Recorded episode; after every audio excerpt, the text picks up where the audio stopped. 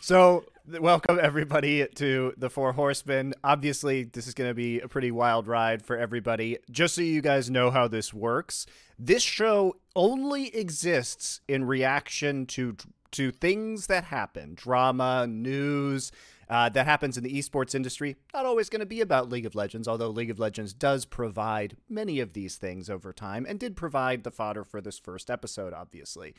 Now, what happens is we do a summoning on Twitter. So you guys have to give us the retweets in order for the show to start. The show won't start until we hit a retweet target and the summoning is complete. If we don't hit that target, it clearly wasn't important enough and we don't do a show. So uh, we don't know how often this show is going to happen. We don't know what days it's going to happen. We don't know what time it's going to happen.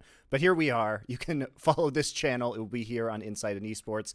And finally, Thorin, Richard, and I have gotten together to do something.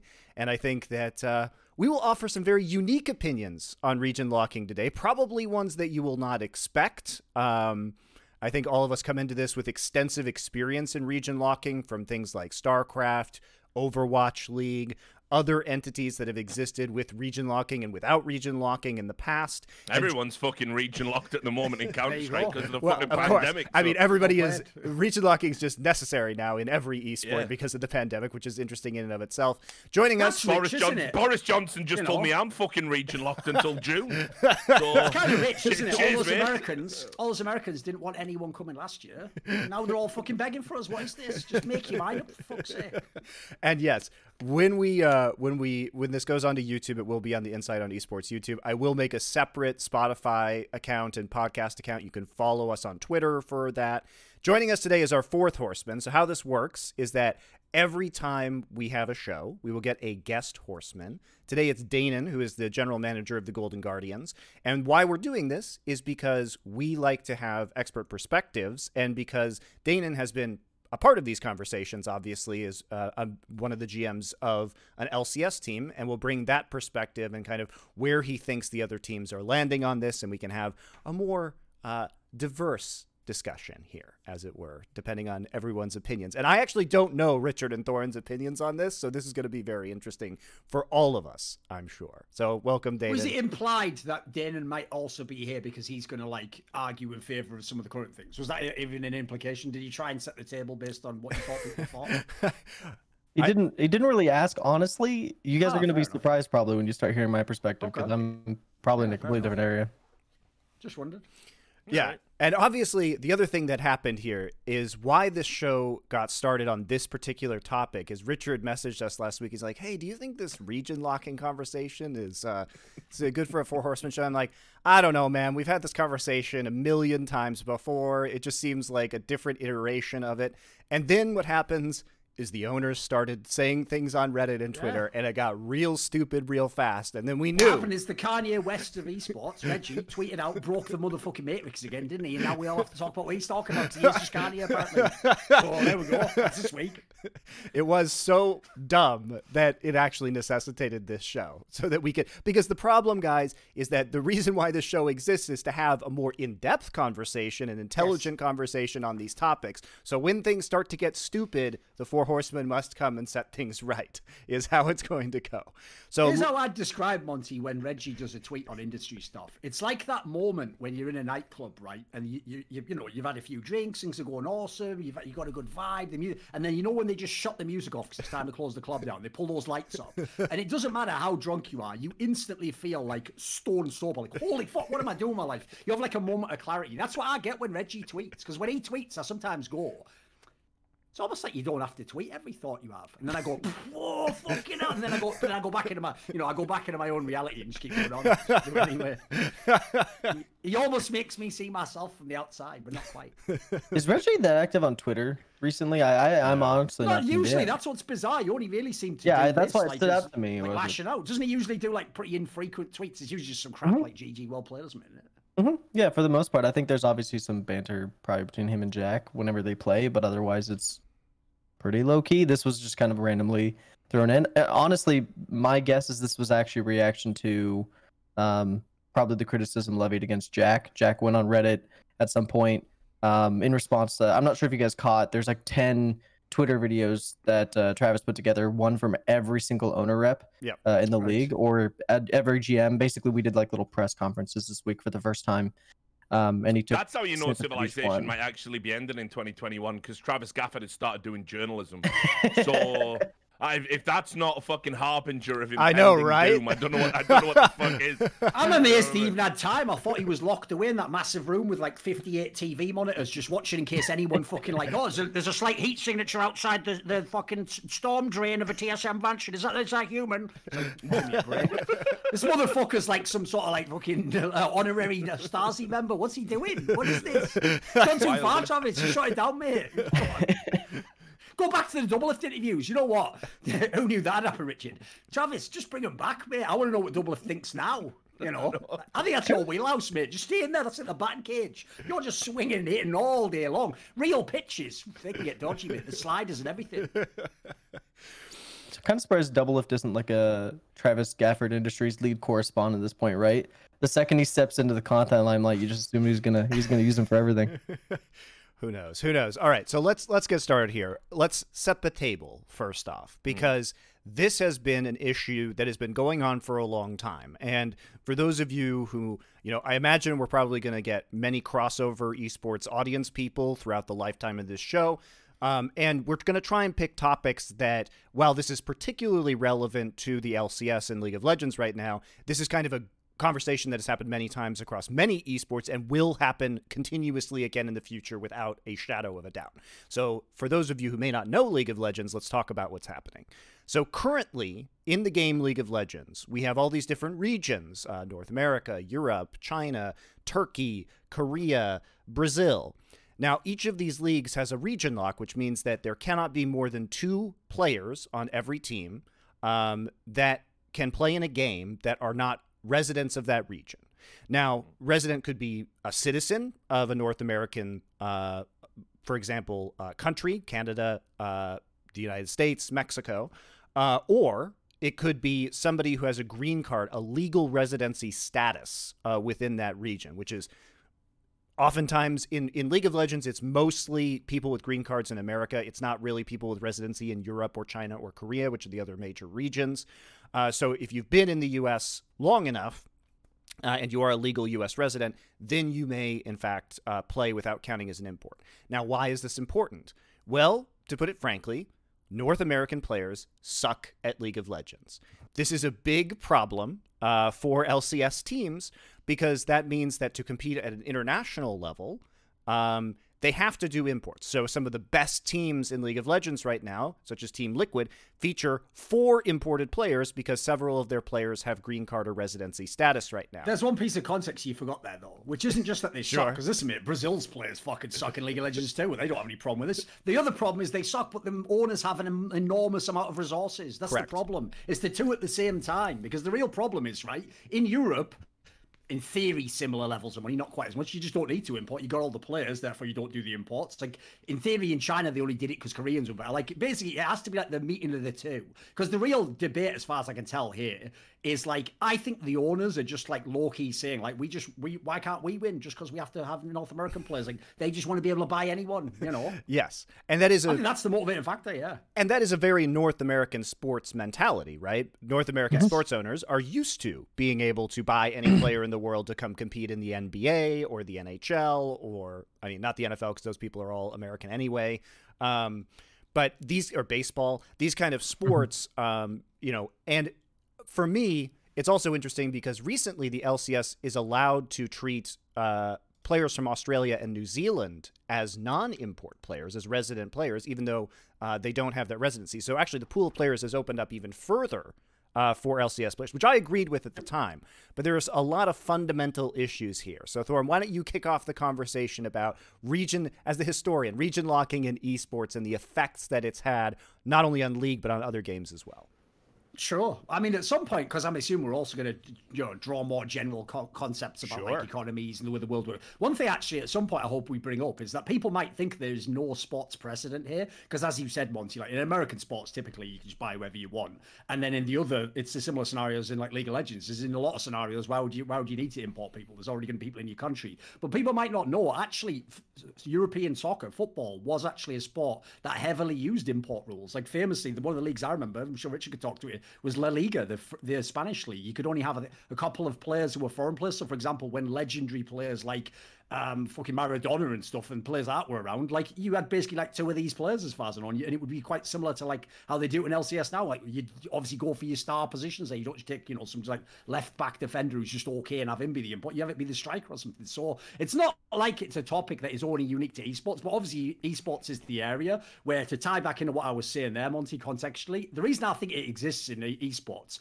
let's be real, I'll just cut through all the bullshit. It's when a North American can't win at the game, but he has all the money to buy someone who can win at the game. That's when the problems always arise. Because you know what? No one really was crying actually, Monte, for WCS Europe. Like, oh, these Koreans are killing us. Like, you know what? That's pretty good fucking players in Europe. North American WCS would have been wiped out. So if people don't know, when Blizzard, who were basically the first game dev to actually like overall implement like the tournament circuit, they were actually similar time with WCS as with um, LCS in terms of like when they did the region version, but they had like a season two version in 2012 as well. Essentially, when they did this tournament, they were the first ones to make it where similar to like what Monte says, you had to have like actual residency status to play in WCS North America. So famously, for example, like Jaedong and Polt, I think it was, were able to play the North American one because they had like green cards from EG and whoever else. Yep. I, mean, I can't actually remember who Polt was playing for at the time. And then so basically, it immediately limited the number of Koreans who could play because in that game, it was actually the opposite in that one. That was actually to keep people out of the region, just Koreans, because the fear was Koreans were just far and away the best in StarCraft. So if you don't keep them out, there will just only be Koreans in the tournament, which isn't necessarily totally implausible. Because if people don't know, the year before they did the region locking, they had the Blizzard BlizzCon World Finals. There were 16 players. And one player was not Korean. It was my mate Naniwa, and he just went out immediately in the first round because he had to play the, the best Korean. So like, I like I get that. Basically, this is one of the topics that I'm sure I'll keep open ended here for this discussion. In my opinion, the discussion goes like this: a general principle of like where should you be allowed to work? Should we like limit these things? Like specific to League of Legends, like NA, what's their situation? But then also like the broader topic of, in my opinion, you've got to also have like where do you come down on this like philosophically? It can't just be like, oh, I don't like TSM, therefore they shouldn't be allowed more play. No, like the, the logic has to like apply to all three, in my opinion. So th- there's a lot of areas we can go with this. in Right, opinion. and like it that's- StarCraft's the big one, basically. And it has to be noted too, because we're dealing with people here in this conversation who have been a part of many esports for, you know, one to two decades. This region locking is an aberration in esports, okay? It is a recent thing compared to the history of esports, and most esports do not engage in region locking. So from my perspective, it's weird to even have region locking in the first place. And I imagine it's the same with you, right, Richard? Uh, for me, I, uh, like you know, coming from a mainstream sports background and having done like sports reporting as well, I always thought that you know this concept of like region locking and like limiting foreign talent into a league, um, for for me, it's one of those things where it, it's it's sort of it, it- makes sense. I think in in the regards that you have conflicting interests at all level of sports. So you have like an umbrella organization that is in charge of all sports in a country. Then you have leagues. The leagues have stakeholders that buy into the league. And as a result, if anyone has like a financial disparity, if one club is wealthier than the other, what you start seeing is that club is like if there were no rules imposed, then the club with the money has all the talent, and you end up with these, you know, unbreakable dynasties. And so a lot of what league structures are set up to do is to prevent concentration of talent. It's like the NFL with the draft system, Yes. right? You finish at the bottom, we give you the first pick in the college draft. So you get the great young prospect. And at the absolute worst case scenario, you either get a player that you can build around or you get somebody that when you eventually trade him off, you know, it's going to give you some salary options for your, uh, you know, wage cap and stuff like that. So, I mean, for me, when I came into esports, I was like, I suppose uh, we don't have to, we can break from tradition and we don't have to do what mainstream sports does. But the problem you start seeing is the exact same problem that happens in all sports. And it's not just an American problem, although I will add American arrogance combined with American money creates its own set of headaches in every fucking sport since time immemorial, right? You know, there's no getting away. I mean, as a European, you just have to fucking roll your eyes. But um, but the the reality is, I think um, Um, you know, it's actually I I like the idea of limiting talent. I don't like region locking in tournaments. I think tournaments become special when people all travel from all over the world and you'll see Americans play against Koreans, playing against Chinese, playing against Europeans. Fantastic. Love all of that. But when it comes to what we're going to talk about and segue into a little bit, uh, which is limiting talent and limiting imports, um, I think that has become an absolute necessity to prevent the haves running away uh, from the have-nots. So it's been it's been an eye opener for me. It's like what Blizzard did in WCS was an unmitigated disaster uh, in terms of cordoning off all the talent. There was many people who told them that this wasn't going to fix the fundamental problems that you had and that they were staring into the abyss in, in StarCraft 2 over. Even if it would have, they did it too late anyway because it's Activision Blizzard. Um, they never do anything in a timely fashion. But but I but I think basically what you end up with is a snowball effect. If you cordon off a region and they don't compete against the regions that are the best, they fall further and further behind because those regions already have the best to practice against, and you create this disparity, and then that creates the need to import talent, which then has an impacting effect if you don't develop talent in your region. So you have to be very careful about how you implement these things, and of course, no one's careful about anything in esports because it's run by morons. That's true. And Danan, I think it's really interesting to have you on this show because your organization, Golden Guardians, was very successful last year at developing talent uh, within the yep. LCS. And you were in an unfortunate financial situation where you had to sell most of those players uh, because of the pandemic and the way that it affected your parent organization. But you're also coming from uh, the traditional sports background because Golden Guardians is, in fact, owned by the NBA team, the Golden State Warriors. So I'm yep. sure that um, now NBA is a very interesting system because it's kind of halfway between the NFL, where there's a salary cap, and Major League Baseball, which is just totally spend as much money as you like, right? And get you can be a super team. NBA has a mm-hmm. luxury tax where you can exceed the cap, but it's m- much more expensive. So teams are I would say discouraged from doing that most of the time. So from from your end, where are you standing on like region locking because you've actually been successful in ways many teams have not, which has been developing North American players. Yeah, I mean, I think what's been interesting about uh, Golden Guardians, at least for for our problem solving, was trying to recognize how to uh, kind of play within the restrictions that we have. I think one of the issues, and that's something I want to talk about when we get a chance here, um, is what we've done grandfathering imports the way we did. Um, I'm not fundamentally against or for um, restri- uh, the restrictions uh, either way. I actually think it's a bigger question of like, what's the principal idea of how you want to grow the league? What are you trying to do? Um, obviously, that includes the owners and the league. Everyone has to be on the same page for that, and clearly, right now, they're not. Um, but for me specifically, I've been kind of challenged when I'm building rosters uh, to work within the awkward restriction that there's like some players that are exceptions, some that aren't.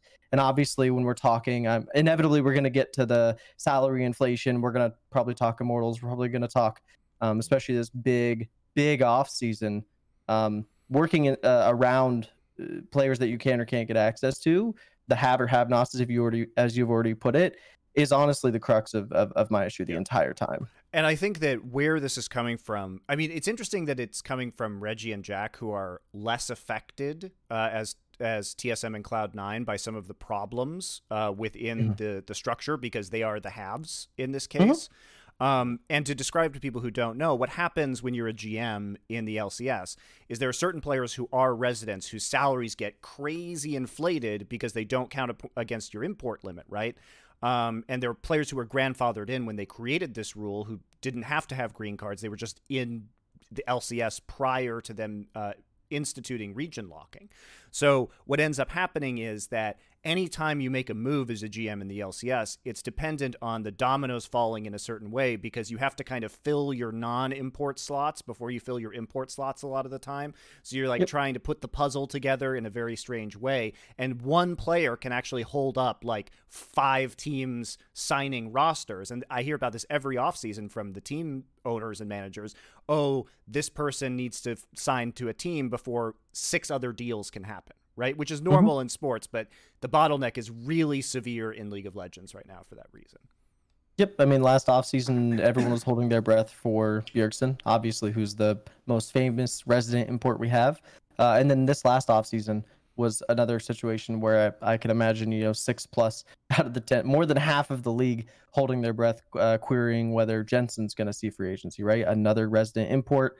Uh, simultaneously impact. Like this this offseason if anything was probably uh, the biggest example of of how much pressure can be put on everybody um, when you're trying to like work within within these restrictions and there's not a lot of flexibility and a lot of wiggle room. And obviously that's what's ultimately in my opinion pressuring where we're at right now I think that's actually the part that's also whack about this discussion, unfortunately, is it becomes too specific to League of Legends. Because what they haven't done is either of the two obvious extremes. You either just say everyone's allowed, buy anyone you want, or you, You say nobody's allowed. Yes. Nobody's allowed. You have to be from North America. Instead, what they did stupidly is not Mm. only did they make some weird middle ground where you can sort of become a North American within a couple of years, but even worse, as Danan said here, instead of just saying, right, we're doing this system from today, and everyone who gets to X number of years, no, no, they just said, and from today when we started, we're just gonna let a bunch of you skip the queue. Bjergsen, you're in already, mate. You're you're already a North American now. Like after, I think he played something ridiculous, like a year or two less than I think like Huni before he got his status. Because remember, Huni only arrived in like season six to North America, wasn't it? He was only came recently. So as a result, you've got this bizarre scenario, which is never talked about, by the way, which is everyone at the moment talks like this. Oh, but if you let everyone recruit everyone, they'll just recruit five Koreans. There'll be no North Americans. and then they go, or you'd have to make it just North Americans. What we don't talk about is we're not just increasing the value of the North Americans. We're making this bizarre, fucked up like subclass of North Americans who are mm-hmm. actually just like Europeans, Koreans, and Chinese people who don't play in their region. Who, if they stay long enough, even though their actual level of play will almost certainly degrade over time because no one has like a 20 year career, they will actually get more valuable as their skill degrades. And in fact, that's the maddest part. I'm not even arguing should Golden Glue be allowed to play. I'm arguing should Phoenix be allowed to play instead of Golden Glue because he played three years long. Like that's where the whole thing to me just gets lost completely in like this, you know, the like specifics. Because what, what I like about this discussion is more like sort of the philosophical angle. Like for example, I'll give you a teaser right now. I won't go into my whole spiel, but basically, I'm actually not in favor of region locks just because I like think about what my philosophy is as a, somebody who follows esports. I just like to watch the best players play in the best matches and have the highest quality game. Like I don't actually think it's a human right to be able to play video games professionally. like I believe it's a privilege, and if you can get that gig, great. If you can't, sorry. I hope there's a real job for you in the world. You know. Well, I think it's it's. Uh, I'll, I'll I'll jump on that perspective and say Let's do it. it is funny to be critical of the idea and say like you know the region I don't know is going to lose its identity or something. Um, obviously, the, the the country itself was was built on immigrants, and if we aren't if you haven't looked at the current skew of the league.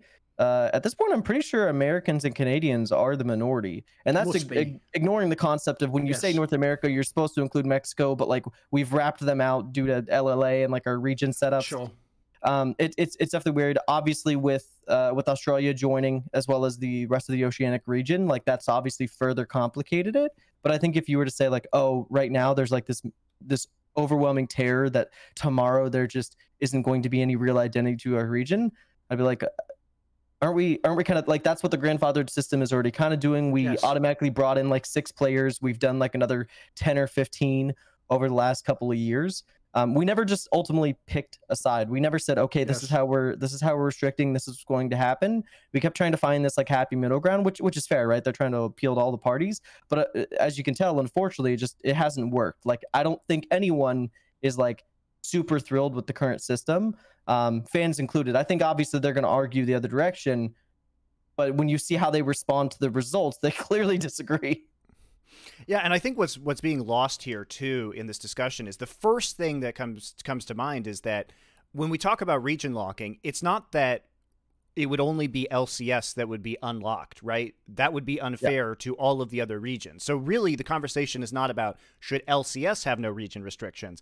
Riot would never make that decision just for LCS. it would be should all regions be unlocked because that's the only The joke way. is TSM, because obviously they don't think these things through, inadvertently in asking for regions to be unlocked will probably mean a Chinese billionaire buys like the Yeah. best Korean team and then just wins world. So and, and, and, that, and, that, and that's where I was going to jump in because w- this is when you really start to identify the fundamental problem specific to this League of Legends thing. Not many other team owners uh, are, are, are as stupid as, as as Reginald has been, and Jack to a lesser degree. Um, you know, in the sense that if you ask for the rules to be changed and they have to be universally applied, well, why do you think a region that's already an, or an org that already has more money than you won't outspend you if you want to make it a spending contest? Can- you know, can I- like Can I Yeah, preempt sorry, this really in. quickly? yeah, yeah. Go, Sorry, jump this in. is something I've been wanting to jump on because a lot of people have been pointing out, obviously, like we're just going to get run over by China. I'm curious, do you guys think, honestly, that we would just see the best talent go to China? Which I, that's been my long term concern. I'm concerned about the idea that LPL becomes the NFL, MLB equivalent for League of Legends, and that's where all the top, even staff, myself, have to go um, when we start looking at like how do you elevate the game. Um, but I'm curious, are, are you, are you guys under the impression that they wouldn't simply go to what could be the most valuable market, which a lot of people argue is obviously North America? That's where the resources are. They're the more, I guess, the more valuable eyeballs. Uh, couldn't they just buy TSM? why, why would they? Why would they import those players to uh, to China when they could just purchase TSM uh, and bring those players here? Yeah, I, mean, for me, yeah, uh, like my, my, my thoughts on that are just this that when you create, so let's say we do get this and we get this insane spend off between North America and China, that's essentially what it would come down to. Those Mm-hmm. are the markets. It's not that South Korea aren't in the equation, it's just not how they. there are some Korean teams like T1 is done owned things. by Comcast, so True, like yeah. you know, Mhm. I think there would be some teams T1 like get in the T1, mix. Gen G. really trying to lean on their Yeah. Western presence, yeah, for sure. yeah. But but but in general, uh, like once once you start pitching, you know, pitting, um, you know, the the, the kind of Chinese spend, the two maybe Korean orgs that would get involved in the North American spend, what it starts coming down to is the players going out and getting those big fat contracts. And generally, I think there's a lot of players in League of Legends, especially, like if your choice is go to North America and maybe have um, you know a significant amount of cultural upheaval or get yourself some you know let's say you're already a chinese player and it's just go to the chinese billionaire super club and you know make your money there. I mean that's a no-brainer right? And then there's a lot of people as well you know if, if you're already an english speaker and you've already got a big like following yeah maybe you are better off in north america. I think there's a lot of asian players for which that's few and far between and mm-hmm. so as a result, my concern would, would just simply be Chinese dominance. Not to mention, we know when we get into pissing contests, China generally like to win them, and I think they have the will and, and certainly more money uh, than a lot of these North American organizations. For me, what was essentially being said when, when I saw Reginald's tweets and subsequent Twitter meltdown, it was almost like they wanted an exemption. They wanted an exception, which let's They're be not fair, thinking. I mean, they're not thinking. yeah, they're, they're not thinking yeah, exactly. They're not thinking universally. They're thinking about their own tiny little concerns, which is generally how these guys operate. And the fact that, honestly, the big orgs in North America do get a lot of favoritism from Riot in general. So they are probably literally thinking there is some world which they can strong arm Riot, so they get a rule that won't even apply to the Chinese teams. They probably legitimately believe that. I know Reginald believes things like that because I've talked to him. He's a guy who, despite running a successful org, he doesn't understand the ecosystem of esports. This is a guy who told ESL, "Yeah, but what have you ever done for esports?" You know, this this guy just doesn't see big pictures at all. Like no matter how much you point at them and go, "Hey, Reggie, look at that big picture over there," he doesn't get it. So I I I, I think if you bring in a rule where, hey, no, i- go fucking import crazy, spend as much money as you want. China absolutely wrecks everyone. Yeah. It's also true because the Chinese teams are owned by many of them are owned by billionaires, the the richest people in China, and these are toys for these people in the same way that sports franchises are toys for billionaires in America. So, uh, you know, outspending them on a vanity project is going to be very difficult. And I do think that there would be certain exceptions to what would happen, but there isn't a world. And you know what really pisses me off about this is that the greed of these North American owners, because you guys just got Australia for free. And guess mm-hmm. what? That's been a huge boon to the league to not have. And I I was in favor of that because the alternative was that these oceanic players just get trapped in OPL forever, never get a shot on the big stage, even if their skill is is good enough for it because they they're competing with imports from Europe and China and Korea. And that's not reasonable because they don't have the chance to foster their talent by sitting in Australia on a zillion ping to any good server. So I was in favor of that, like rescuing these players from this region. And indeed, we've had FBI as an outstanding example of a player who is a top tier player in his role in LCS and deserved that opportunity, right? Fudge, mm-hmm. jury's still out on that, but we also see players like Destiny coming over. So there's there's many of these there's many of these players that I think are are making a big difference and I think this is a good thing overall for the LCS. But don't well, don't get a free region and then come back to the table like a pig at the trough and start trying to get everything else on top of that. Can't you guys just like let this one roll for a little bit? You already got a win here, right? This was a this was another misstep in my opinion though, because while I'm obviously happy to be able to adopt all these players in, um, I, I feel like again we we didn't pick a side. Uh, ultimately, we just like tried to do this weird like how do we do this without like actually full consideration for the big picture.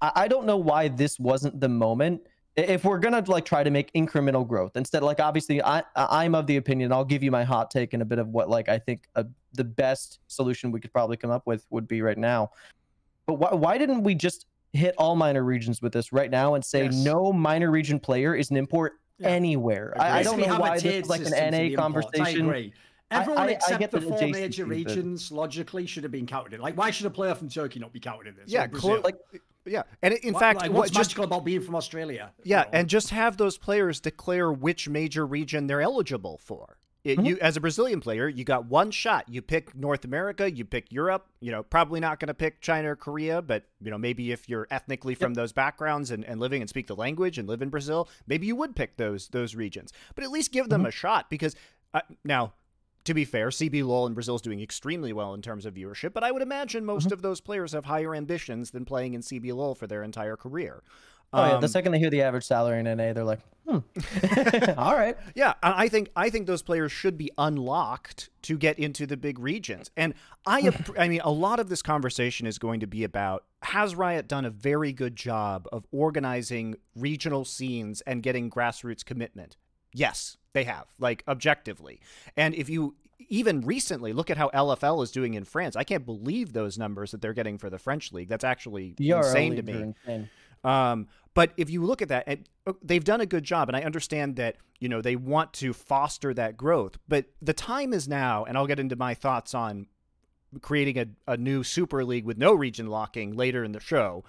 Um, but the time is now to like allow these players to actually have growth and have there be a system of progression that feeds from the bottom because the viewership is good in many of these leagues, even even the uh, the kind of minor regions like Turkey or Brazil or France or or these other things. The smaller ones have good viewership already, so we know that people are willing to watch these leagues, and I think we should be able to have an appreciable level of growth eh, for the players themselves because really it's the players who are getting punished in this from the minor regions, and that sucks.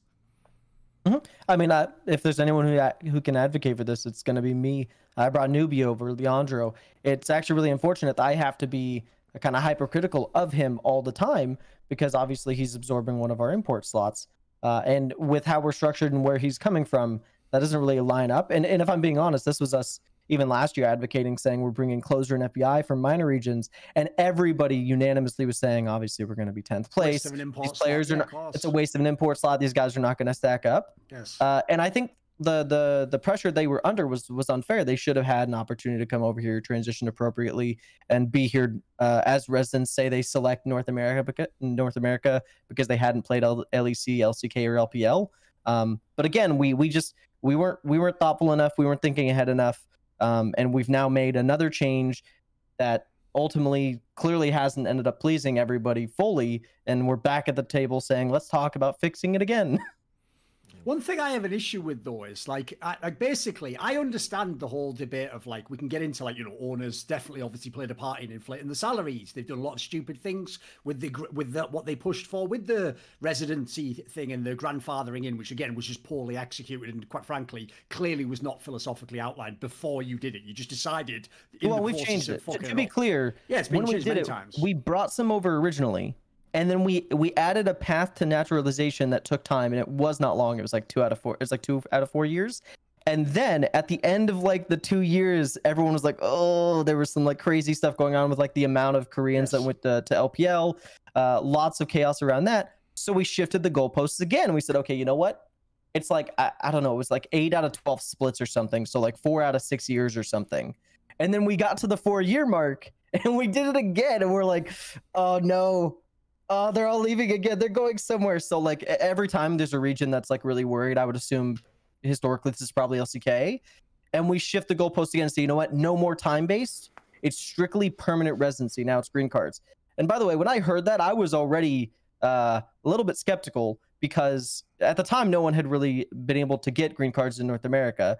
Obviously, we're at the point now where it's a bit more approachable, so that's okay.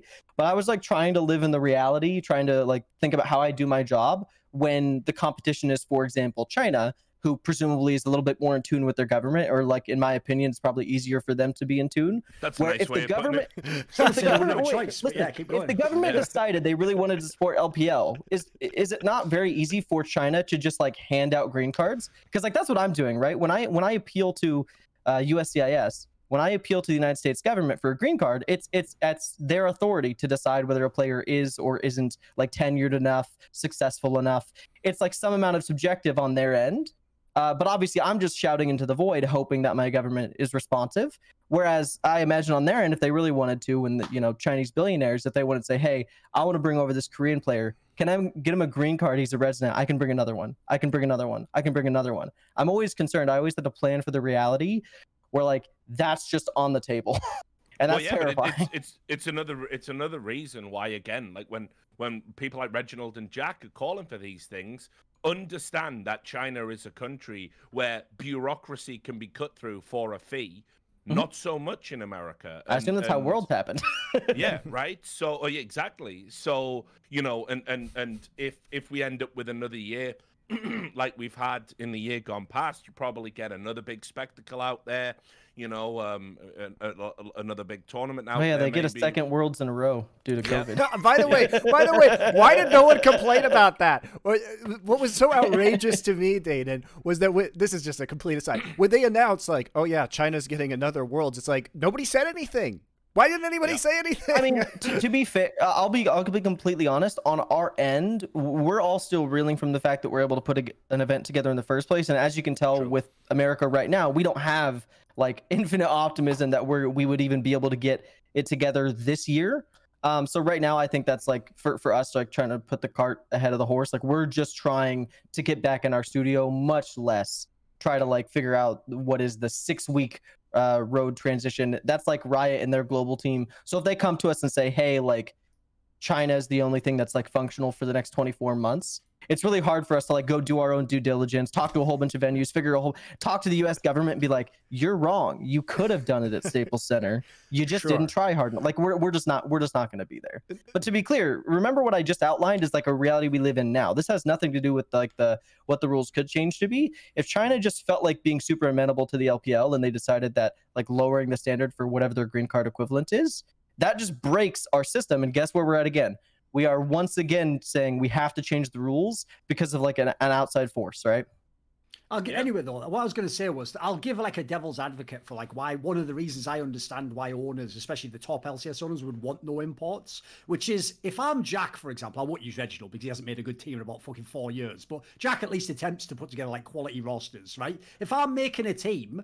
Why do I, as I'm making my team, go right? Fuck! I've got Perkz. That's one of the signs of the century. I've got Sven still. Oh yeah, and then I have to develop some players. Like, why do I have to develop players? Like, does Carlos develop players for G2? Does do the Fnatic guys develop players who come? No, they don't. They just fucking sign the best players. So if I'm Jack, I just go, why am I playing a different game to these guys? What, just because they're in Europe and I'm in North America? Now, I will say there are a lot of real world like aspects that don't make it as simple as that. Like, for example, that is someone like Jack trying to have it both ways. He wants to be in North America and have more money than the European orgs, but then benefit from all the European players. It's like, well, that's that's a, this is example. This is why I say you have to go philosophically and then the specifics because I can get his perspective. Like I know everyone's going to now claim in Europe, like, oh, what are you talking about, Thorin? The ERLs, aside from like Rogue and Mad Lions, who the fuck even has their ERL players in their LEC team? Almost no one. like you aren't developing those talents. And by the way, nobody. Let's just cut the bullshit because there's going to be a lot of anti-American sentiment, like unfairly though. Here's one thing I don't want to hear anyone say. Like, but Europe, we have collectively developed. We didn't do any of that. You did that because in isolation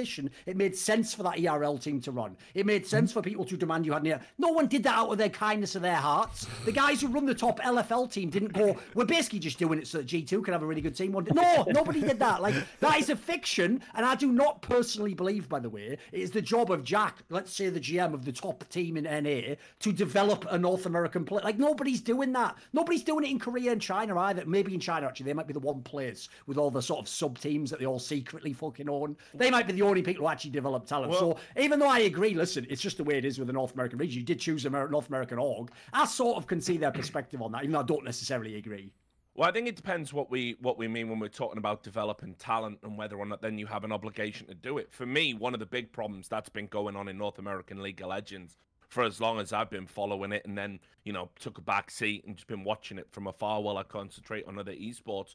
But find myself coming back, and it's the same old shit. And that is that, yeah, you're you're right, Duncan. You know, in terms of from a national perspective, yeah, you're not obliged to develop talent just for the sake of developing American talent so we can say America's a strong region. But what you do have an obligation to do is to develop talent for your own business. And one mm-hmm. of the things that has always blown my mind about League of Legends is it was one of the first esports to get really sophisticated with shit like diet. Every house had a fucking dietitian, every you know a sports True. psychologist, yes. all of this stuff. What have you done with all of that? You've just pissed money up against the wall. That's what you've done because there's no appreciable result. I've I have seen coaches in the LCS that behave like fucking tyrants with their players. And what for? And I've seen players get burned out by 24 years old because actually they would much rather they were streaming more to meet sponsor obligations than actually training in a way that has any level of sophistication to it. I, I, I think the problem in the North American region isn't that there isn't talent there. It's that nobody really knows how to harness it and to develop it in a way where you will see an appreciable progress. And so what they've done is rather than get involved with that, it's like they've gone to riot and said, How can we break the rules about imports? How can we grandfather people in quicker? They have thought about every fucking problem except the one that is right in front of their face. What does a League of Legends train- training academy actually achieve? And the reality is, in North America, fuck all. So there's there's several layers to this, which I find interesting, and it's important to know that they are playing with a, a like a, a, weaker deck, as it were, because mm-hmm. they're the North American server is significantly smaller than other servers. And to give you an idea, like Vietnam server is bigger than the North American server for League of Legends, and on top of that it's a small server, and the percentage that makes of... perfect sense. Vietnam won a world won a war against North America. exactly, exactly. it seems how it should be. Yeah. No, they are ahead. They are ahead. they are ahead. Um, but also, the percentage of people who play ranked in North America is low compared to other servers as well. So, for example, my, you know, my data is a few years old, and I've used this many times. But the Korean server is bigger than the North American server. 40% of Korean players play ranked. It's 20% of North American players. So you're dealing with a server that is much larger, where also a much bigger percentage of people are competitive on the ladder. And what that means is that the pool mm-hmm. of competitive players in America is actually tiny compared to other regions. So the level of competition is very difficult to get high enough. Now, that doesn't excuse things because I brought this up before too. If you want to run an academy system with your players, almost no teams send them to Korea or China to train in that solo queue environment, right? There are teams we that do. could, yeah, exactly. but I'm just saying, like, there are, and obviously that's not possible right now to a greater or lesser degree. Uh, you could send people to Korea; they just have to quarantine for two weeks. But mm-hmm. the point is, is that there isn't a system where this training is good. And if I'm one of the North American teams, I would be advocating right now to move all academy teams to Korea so that they would have better training and you could just cast those games remotely from America. They would just be played in Korea right? There's no mm-hmm. problem with doing that per se. And so I think it's been a failure of sending players to the regions where they can improve a lot of the time because the North American server is definitely not a place for improvement. I think we could universally agree but on let's, that. Yeah, but let's also let's also talk about the coaching deficit in League of Legends, oh, sure. right? Like tr- you guys know more about Korea than I do, okay? But I know from my tenure in esports how seriously they take it out there and how hard it is to become a coach in South Korea, how closely your credentials will be scrutinized, and also that they do expect some sort of results. Do you remember when North America first started deciding, yeah, we do need some coaches up in this bitch? They would literally go to the players and go, who do you think should be your coach then? And they go, oh, some washed up cunt from two years ago. How about that? And they go, yeah, brilliant. You're That's giving, perfect. You're giving them too much credit. Honestly, most of them just said like, oh, we have like that analyst guy that like punches the spreadsheets with like our draft info from like every scrim game. Yeah, that guy can go on stage with us. Mm. Yeah, and not not even to mention, you know, like let's just also name drop this person. Anybody who has been taken in by Weldon Weldon's fucking snake oil at any point is an instant moron to me. Like, I, to be fair, I'll I was the I was the first one. Your house. I was the first well, one. everyone gets one, money. Everyone gets one. No, no, actually, wait. When you're talking about like the the quality of the teams back then, funny enough, Weldon was not a wasn't a mismatch for like where we were at standard wise. I just think we outgrew, we outpaced that yes. very, very quickly and just didn't recognize it at all. Yeah, I mean, but this is a guy who turns up and says, like, oh, you know, have you thought about not shouting at each other? You thought about having some caffeine before a game? Yep, great, brilliant. No, no, yeah, like I said, you know, he was the adult in the room. Like, to be clear, we were kids. Yeah, yeah uh, you know, but but the, the, the reality is that's what that's what I mean when I'm talking about a deficit. Like when you yeah. talk to actual sports coaches that care about excellence, not some swimming coach who identified a fucking grift um, with his bullshit degree from a Finnish university. When you start talking to actual qualified people, you realize the problems we've got in North America. There is a developmental deficit that they're not taking seriously, and the people who should be taking it seriously, because it's your business, the owners, they, they they don't because they do believe they make so much money for Riot that if they have mm-hmm. a, yet another public tantrum, Riot will capitulate. And, so we and, just yeah, and, and that that's an ongoing issue in the league. By the way, just for context, in case people didn't follow like League of Legends history, kkOma was the coach of SK Telecom and winning worlds in the domestic league two years before Weldon Green came on the fucking scene into LCS. that's how far back, like as yeah. in two years after Korea's already winning with all their stuff. People were like, "Holy shit, this guy can talk to our play. Get him in here. He is the magic man. We will all dance to his tune." Like even though, as Richard says, like yeah, the stuff he was saying worked because it was the most basic bitch shit in the world. Like the real problem with Weldon Green is this: it's not him specifically; it's what he represents, which is it's people not doing their due diligence and yeah. going right. So there's yeah. a field called sports psychology, in his case, sports psychology trainer, and let's see who the best is in it and what. What not, instead they just went, wow, such a thing exists. What will they think of next? Hire him. He must be the best. And the joke is, everyone hired him. I used to say this back then because all those pro players would go, but Thorin, you're not being fair. Look, this team had a lot of success. I was like, he worked for all the teams, you idiot. Logically, he worked well, for the ones I lost yeah. as well. No, but How does that make a, that can't be the marker? If, if you ever want to anal- uh, analyze Weldon Green's career intelligently, you just watch the Simpsons monorail episode. He's that guy, and that's it. He's the guy going from town to town selling them monorails they don't fucking need. Like, and then I'm off to my next team. See Yeah, I can actually. Funny enough, I can. I feel like I can actually uh, lend lend some insight on this when it comes to kind of how that stuff happens. Because obviously he wasn't the only one. This was like a recurring issue that we were facing across teams. Um, I, I think one of the problems we had early on was uh, we don't have like the hierarchical structures built in with like the understood respect. Obviously, we don't have, especially age and experience on our side. Um, like League of Legends itself is also like so, like really really new compared to even like Counter Strike and StarCraft. Yeah. So when we started like trying to build up these systems, um, they were easily abused on the idea that like just finding someone who had like vague credentials but liked the game that was like the compromise you could make because remember a lot of these teams were still effectively being operated by the players Yes. And so you had to get someone who really appealed to the players, someone who the players could talk to, and like they would be like, yeah, even though that person's a boomer, um, th- they understand the game, or at least like they watch the game enough. Versus like the investor groups or the people who were trying to do high level decision making but didn't have the power yet. um, were, were were they weren't even able to talk about the game, and that was really hard to just like lend those people respect to allow them to make like decisions around correct due diligence. So we ended up hiring a whole bunch of people who like had some amount of like they just happened to go to college and had like some psychology background. They had some something that vaguely asserted an accolade in the space, uh, and then they could also talk about like what fucking NARS Q is called or something. And that was like literally all it took a lot of times for players to be bought in and be like, yeah, Yes. yeah, I trust this person endlessly. And obviously all those players are gone now, but all those faces remain. That's that's the problem. Like those people don't get rotated out because they are like that that first that they're the initial, the initial wave.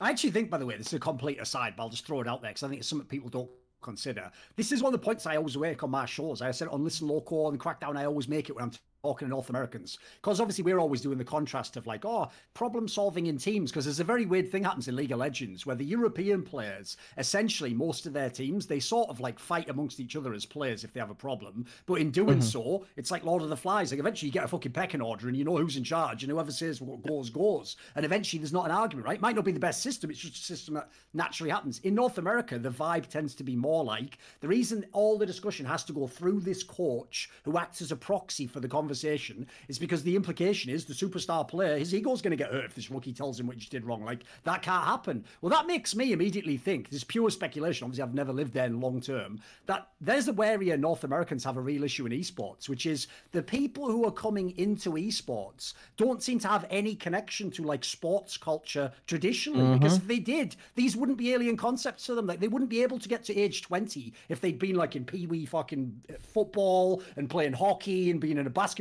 team in high school. You couldn't get to age 20 and go, who the fuck's this guy? Is he better than me at the game? He can't tell me. Like, that's some mad take. Like, that's the take of the guy who he, he saw high school out of a fucking vent of a locker. Like, that ain't a guy who's a fucking sportsman, mate. So, as a result, I think that's a real cultural issue you have. Because, as you say, Danan, like, the real hack is this Koreans aren't genetically better at video games. They just have so it just so happens they sort of backdoored into a sweet spot in culture where they've retained enough of the sort of conservative values that make people have to do certain things that like essentially they just have like an old school connection to their heritage that just doesn't exist in the modern day Yep. Well, and I'm kind of curious, like pivoting the conversation a little bit towards what we're doing now. If you guys haven't been tuned in super closely, um, I think every single LCS team, all 10, changed their coach, their head coach in the last two years. Like all 10. Do you feel like what we're seeing this year, or even last year a little bit, um, is like that much progress overall? Like, are we are we closing the gap? Do you feel? not really not the same like like eh, look at it this way for example bjergsen retires obviously from from tsm um, after winning a championship and ultimately the solution ends up being like i guess he's just going to be the head coach of tsm now right is that like i don't know like i follow traditional sports. That's not like historically that, how that things work. yeah, that like situation. lebron just retires tomorrow and he's now coaching the lakers. Listen Yeah, i'll give an reggie credit if anyone was ever going to be the fucking Jerry Jones of the LCS, it would obviously be Reginald. So I'll give him credit on that one. There's other indie boomers out there making some mad moves as well that don't make sense. You know, No, that's basically Bjergsen's is Jason Garrett. So we'll see how this plays out. I mean, it, you get into a ridiculous situation though as well. I mean, that's like a, probably a topic that'll come up at another time. But I mean, imagine imagine a coach coming in working with players. First of all, you've already got this legendary tenure within the organization. Second of all, you're already a, a co-owner of the Yeah, organization. exactly. You know, like yeah. yeah. So it's like uh, you know, there has to be in all great sports setups. It can't just be the coach's idea that comes Mm-hmm. down and you follow it blindingly. You know, uh, allegiance because this person wields a title. Equally, a coach has to have some authority, or players will run amok and they will. You know, it's a balancing act. You look there, that's completely out of whack. Who's going to pipe up and say, actually, I don't think this is a good idea, or or maybe push back a little bit in a training session and say, when, well, when we did this, it worked. Who's going to say that to Bjergsen? He's a co-owner. He just says, right, okay, duly noted. Next time he's having cocktails with Reggie in the hot tub, he fucking tells him, like, yeah, fire that gun. See you. Of course. No, no, I'm I'm fucking Bjergsen. No one fucking undermines me. So that's a nightmare situation from the get go. And also, I've heard when Bjergsen held his first like little team meeting, like the, the nightmare was it took 45 minutes till the applause could stop Richard because no one wanted to be the first one to stop yeah, yeah, no, exactly, exactly. So uh, that, that that that's a situation. I mean, for me though, if Americans wanted to pay attention to like you know, kind of uh, uh, uh, someone who was developed into a coach that that from being a player and not particularly amazing player and has gone on to achieve excellent in, in coaching. You look at your uh, Yamato Cannon, you know, he's a guy that like you look at his career path trajectory and the fact that he's gone as a Western coach to a Korean organization. These things can be achieved. As I said, I think I think the deficit in North America it's not so much about players as it is about coaches and trainers, and it's good they're trying to identify that and and, and, and the moving pieces around. But if you're still locked in this idea where someone like Bjergsen could just walk into coaching one of the top teams in the region, you haven't really thought about the problem intelligently. I've at got. all, A, I've, it's going to oh, sorry. Well, I've got a question keep mind, actually. also, yeah, well, on, like go on. quadrupling their investment. Like, d- d- l- let's not forget that this wasn't just like they gave Bjergsen what they'd been doing. They like gave Bjergsen their their league divi- division effectively, and then also that I'm aware of, or at least my expectation, assuming we get to find out someday, is that they're probably spending like four or five times more than they've ever spent before, which seems like a weird weird angle on it. It's like your it's your first year. Let's go spend all of it. What I want to ask was this, right? Obviously, another way that you can approach these things is you can also do it financially, not just like arbitrary rules. So, what I want to know is this: What about if we went the other way and it was like you're allowed imports or more imports? Maybe it's not. Maybe you don't just make it like all imports. Maybe you have three imports now, or whatever. But uh-huh. instead, you make some sort of a factor, like a business-related factor, where it's like if you are a North American org, for example, who runs an all five NA player lineup, or you have less imports, maybe you get like a could be the equivalent of like a fucking franchise fee credit where you don't pay as much or you pay slower or you actually maybe even get extra percentage of the earnings or something. What would you think of something like that? I'm asking from like the org side. Would, would that even be something people would be open to? I'm trying to make it like a compromise where it's like Yeah, you, you're like a- incentivized not to. But, so basically, yeah, the idea for me would be if you're a small org, maybe that's how you just make money. Like you, you don't have to spend as much and you get a little kickback for not going all Korean or whatever. Well, let me let me stress one thing really quickly. Um, I don't think there are smaller big orgs in the league right now. I think on the outside it looks like that based on the Yes. decisions some people make. But functionally, I would feel I, I feel genuinely like the skew is pretty even across the board. Um, so most people like the decisions that everyone made, like Liquid made. Effectively, every team could be making those decisions if they wanted to. A lot of them, I would say, are just like electing not to. Um, but specifically around trying to build like systems trying to like do some fancy architecture in the rules um, to, to make this feel a little bit better. Uh, it's theoretically plausible. Um, I'm sure there's some of this stuff on the table at the owners' meetings, but uh, I will say one of the challenges there, of course, is that there are uh, legal ramifications for the decisions you make around this kind of stuff. True. There are just some structures that are just blocked away, like you can't do uh, without a CBA, without a collective bargaining agreement, and obviously you can't do that without a without an actual proper players union. Um, and I, in my opinion, we're still like a, a, a far cry away from that being the reality. So anything that we do probably isn't going to be enough because of how uh, how tight our hands are on a lot of this stuff. So this is where again I feel really bad in that we're trying to. Why are we trying to find a middle ground? Why are we not picking a side? I'll give you my hot take now.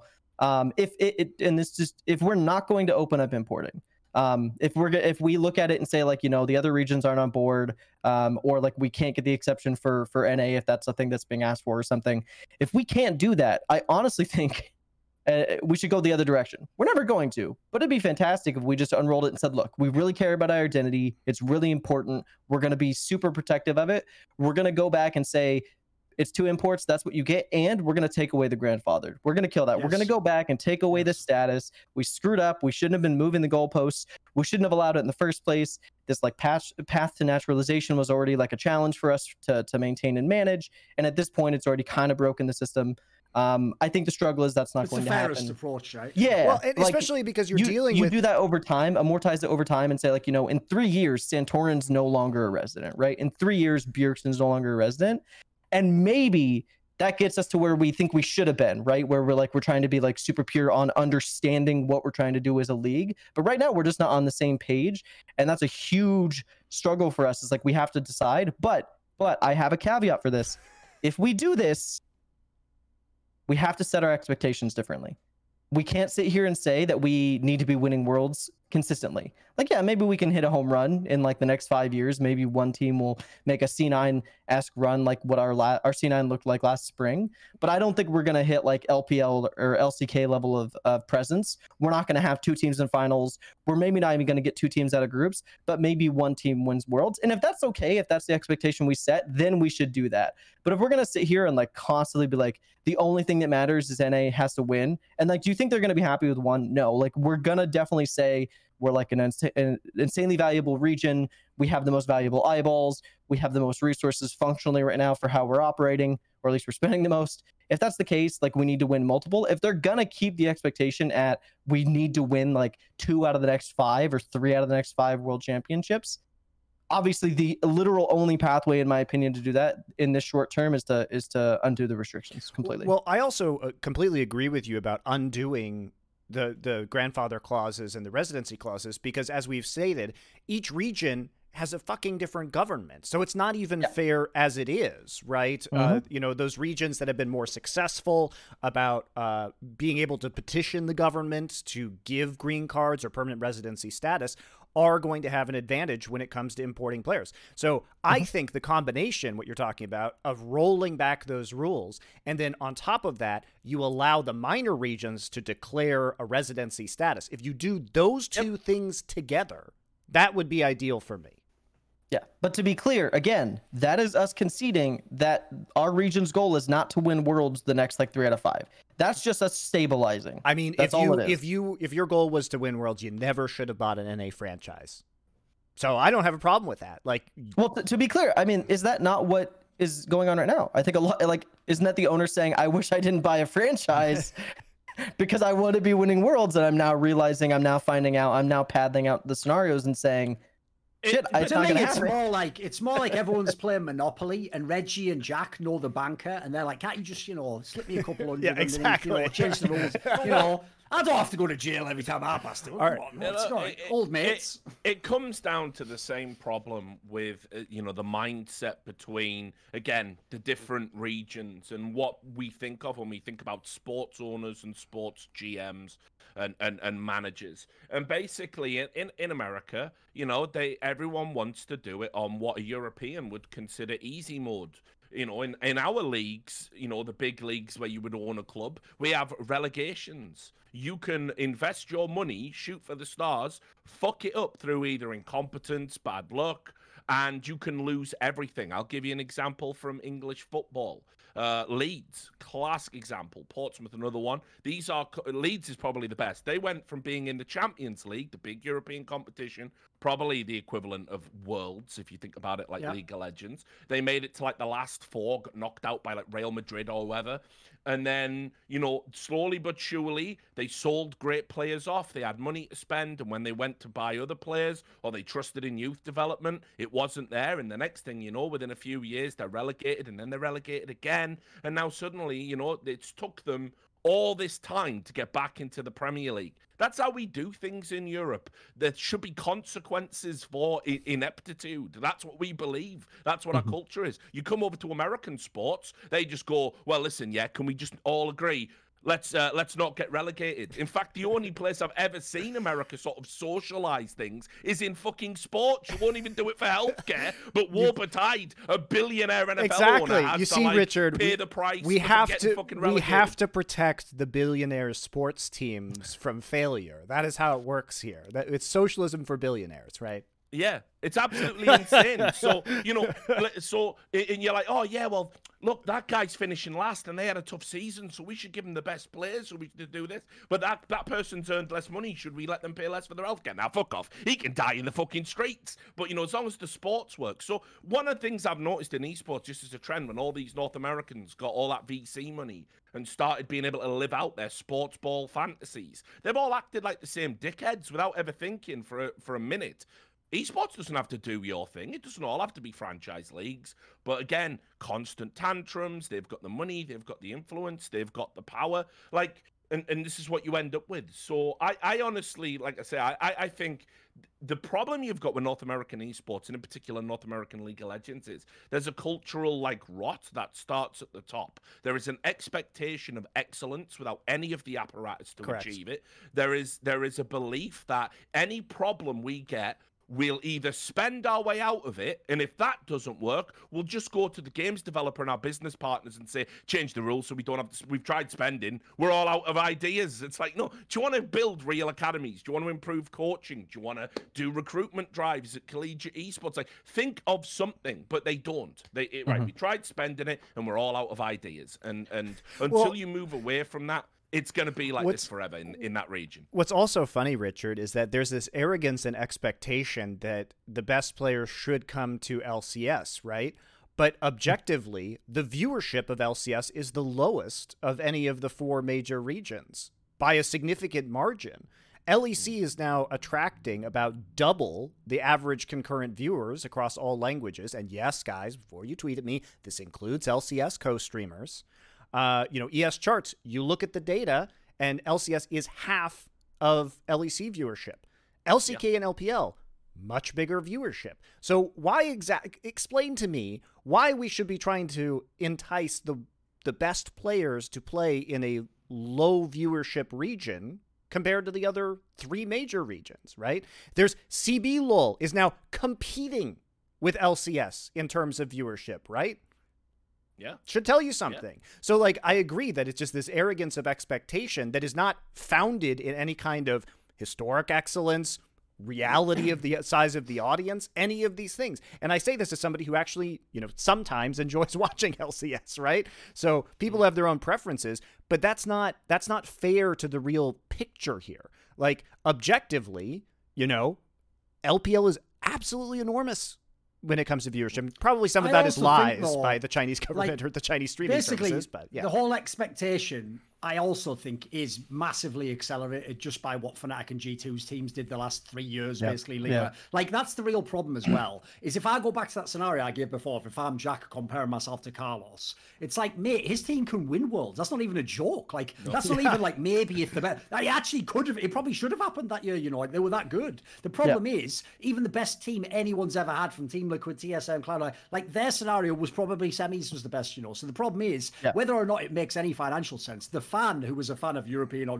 they're not going to consider these things. It's one thing I spent half my time on our shows doing. I try to explain that like it's not reasonable to like laugh at fucking SK Gaming for finishing ninth. If the team that finishes first spent five times more than them, like you have to p- make the expectations according and appropriate to what the you know what the resources are. Like maybe the guy who's the GM of SK did a better job than all of us. But hang maybe on, he what killed it. You know. What you know, remember what goes around comes around as well. Like if I was Carlos, I'd be loving this right now. Like he Oh, must be he must be tumescent because people seem to forget. Remember when it was um Sven and Mithy, right, at G two?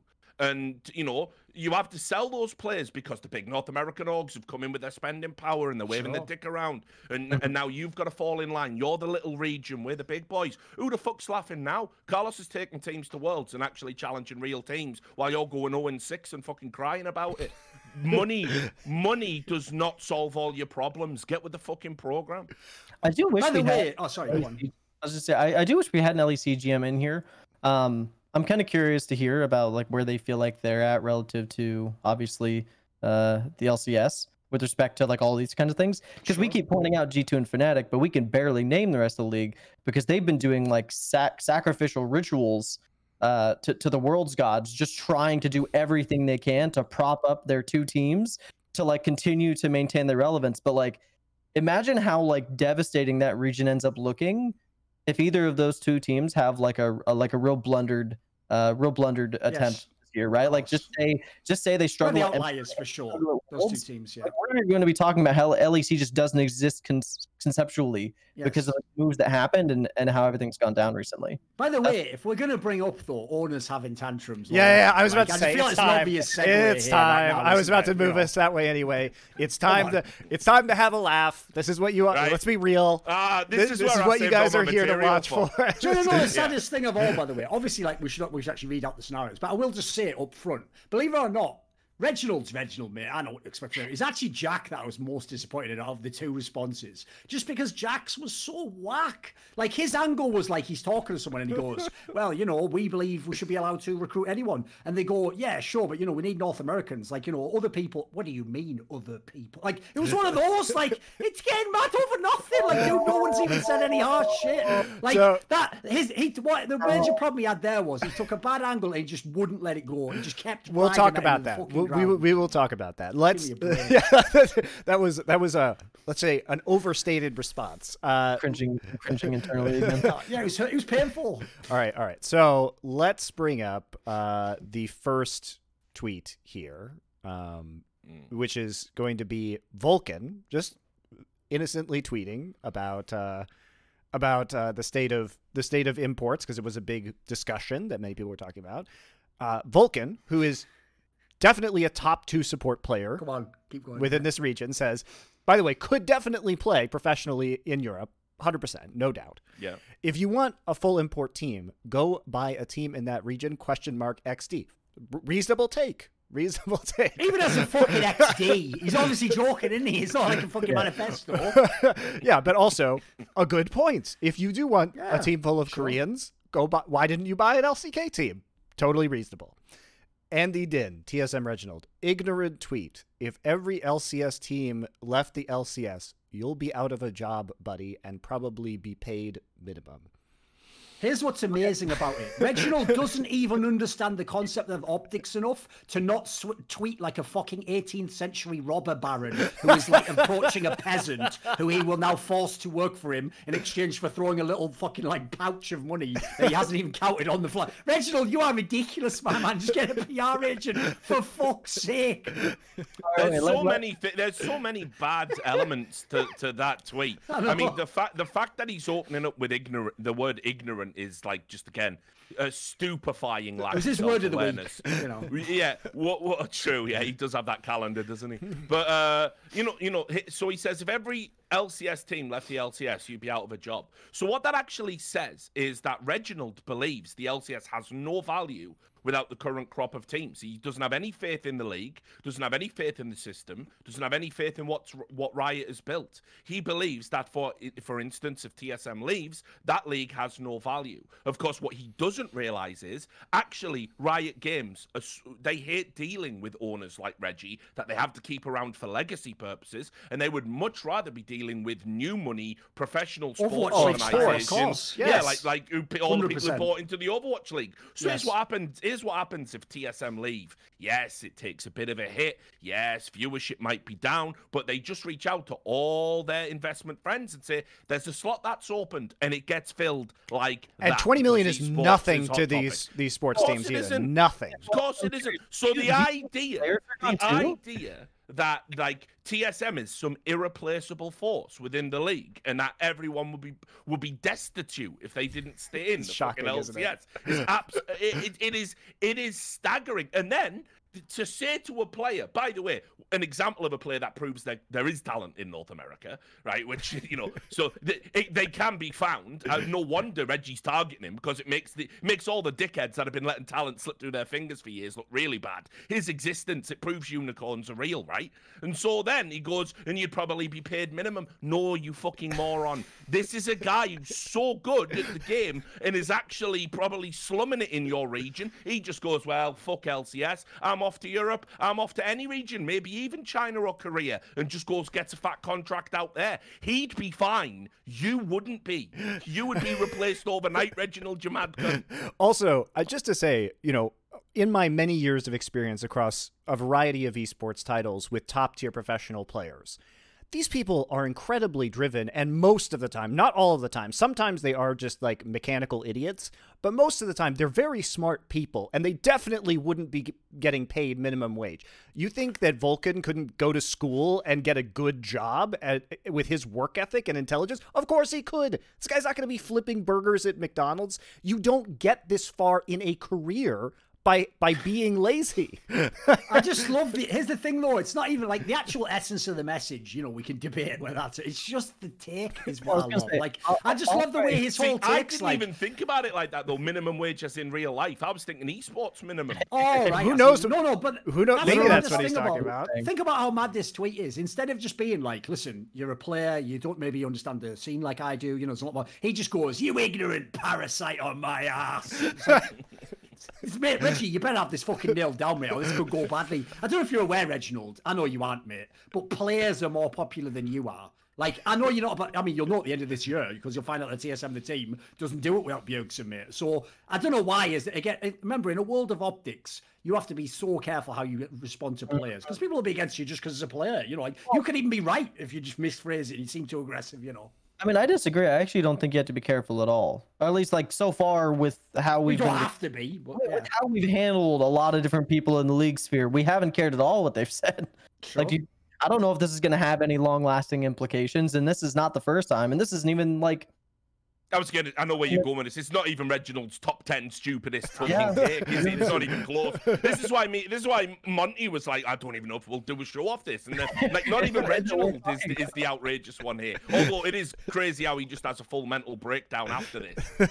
Uh, I- I- let me let me let me run interference on this one a little bit and try to come from the team side. Uh, I'd, I I obviously don't agree with this take, but I can definitely lend some understanding of like what would pressure someone to conceivably type this on their keyboard. Um, eh, the implication here obviously is that if possible, all 10 LCS teams are aligned in the idea. And again, we don't have absolute verification, but you can assert it from this that they would go to another region, right? Like if they could just like handpick uh, where their slot was located, it would just be somewhere else. I think to me, what what stands out about this that's concerning is it indicates that like there there's there's some amount of alignment, right? Like this is this is we've already seen like all 10 LCS teams like give their like vague answers, their assertions on where they stand, and nobody came out and said like I'm uh, I'm against it. Keep import restrictions. We we need to make sure this doesn't happen.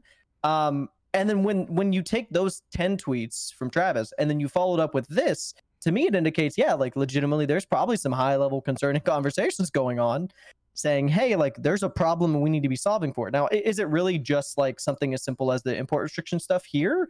I, I would guess not. Like i can't imagine that's the only thing that would make reggie like go on twitter and say something like this.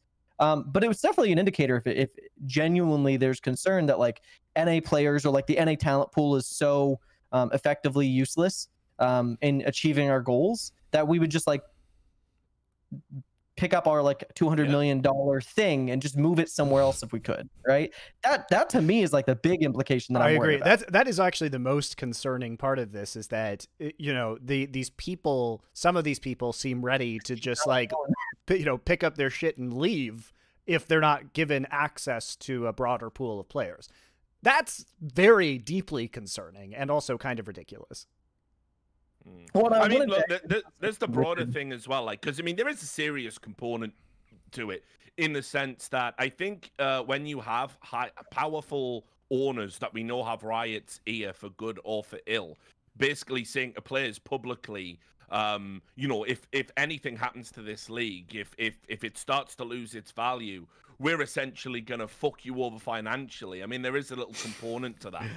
Right, because he is saying you'll Almost doesn't sit well with me yeah. that one when you say Yeah, like yeah, that. Richard. yeah. You, you know, and, and like obviously we know we know Andy. The only reason he was on fucking Twitter in the first place is because he saw Lord Jack, cartel member, getting fucking wrecked because of a stupid thing he said on social media. So Reggie reminds me of that joke that Bill Maher used to have about fucking George W. Bush, where he said, "Look, can you just let Tony Blair do the talking at those like summit meetings and stuff? Yeah. Like, you don't need to get up there as well, mate. He can talk. Like, just let. I mean, the joke here is maybe actually don't let Jack talk for you. But under other circumstances, he usually does a pretty good job. Yeah, Jack on this, normally does a you good know. job. All right, let's let's move over to to the Jack the Jack Reddit post because uh, this to me this was very out of character for Jack, who is normally really I think Dude, good I just kept scrolling like, please, why are there more of these? Why, why, why? Someone get the keyboard away from me, please! And I say that as Thorin.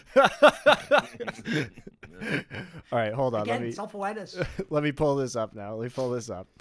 Okay. way, I also added some additional context on Discord for you guys if you want to check oh, that. okay. out. All right, all right. Uh, I can't do that because you guys are full screen for your webcams, but someone else can chime in. Can chime in with it.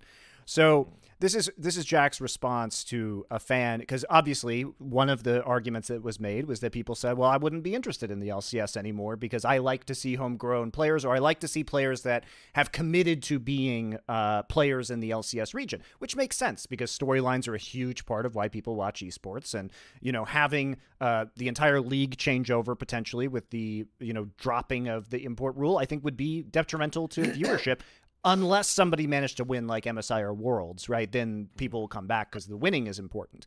But I think if that doesn't happen, then you basically just kill the league, um, which would be obviously problematic for LCS team owners.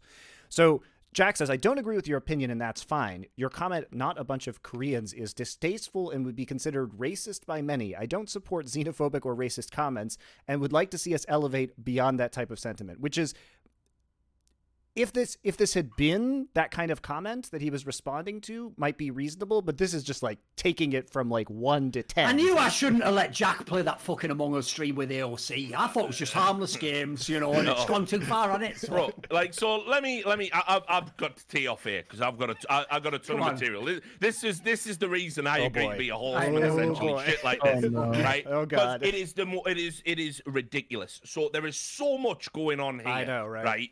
Right, there is so much going on here. I want to believe he's playing some five-dimensional chess, right? because we all know that actually a good way to sort of compel someone around your way of thinking is essentially to fucking gaslight them into thinking that they're a bigot. But let's just rewind and let's go- let's let's take it at face value. So first of all, the idea that if that in a sport where regionality is pushed as a feature of that sport, we all look we don't play the regions, we keep them all separated until worlds and then we all play and the whole narrative on a broadcast is can the North Americans do it? Will the Chinese overcome the Koreans? Wow, Chinese in the center. All region well the plucky Brazilians who've come through the wild card. The regionality is a feature of the sport and played upon to generate fan interactions. In fact, when they've done like all-star tournaments around the world, you know, remember they've they've played up on the idea that it's the first time it's come to this country and stuff like this, and you're going to get to see these players play. So regionality is baked into League of Legends, and it's a very good thing because it is added to the interest, added to the spice of a lot of matches. And so then to turn around to a legitimate Cloud9 fan and say just because they would prefer it if there were North Americans on the roster. They're not saying they don't want any Koreans on the roster. They're saying they don't want an entire team to be Korean. And then you turn around and go, "You fucking racist bastard," is one of the most mad things I think I've ever seen. And it Hey shows- everyone, this guy's racist. Get him! Tear the Cloud9 jersey It- from his back. Get him! it shows how far removed I think owners have, Well- have become. Jack is in a fucking mansion looking at a spreadsheet. He has become so divorced from actual on the ground fans, on the ground sports, that he's forgotten why regionality matters to these people. so Obviously, with the Spitfire purchase, plays into the whole aviator theme there, Richard. You like that? You like that? You like uh, don't, don't get me wrong, I've got, I've got another two points All right, to make fair on this enough. All right, all right, comment, continue, but, continue. but no, no, no, no, I, I don't want all to right, talk all right, for, all right, for a right. long period So, of time. So, so let you go. what, what I will say about that is like I, you know, obviously this is an overreaction, but I think also people generally are pretty keyed into these tactics. I think like several years ago, this tactic might have been successful, but I think for the most part, most people are pretty like the whole like you're a bigot because you said something that is not really bigoted is is overplayed at this point and most people can recognize that tactic but what's wild to me about this take in the first place is i think nobody's had this perspective yet how many of these fans that he's talking to do you think are like anime or k-pop or like asian adjacent interest fans? Like 50% 60% 80% Gotta be a massive amount, yeah, yeah so like wait, this audience that we know in esports has a passion for They have skin in the game that they're not racist. yeah they Oh, have a, not they have a even like passion for South asian merch yeah something last year. asian cultural products look at team liquid selling out this naruto line in like five minutes right so if anything these people already are are, are pretty open to accepting imp- Asian imported culture and enjoying that level of entertainment. So I think it's even more absurd to call out this audience where the majority of people already have these interests. And so in a way it's it's speaking to to something where they're I think it's interesting because they're willing to take these other interests and they say maybe this is not what I want out of this product, especially because they can always go watch Korean teams and Chinese teams and other leagues. It's not like it's an either or. You can do both things at the same time. You can enjoy them for different reasons. So I think it's just wild to even make this accusation against this audience.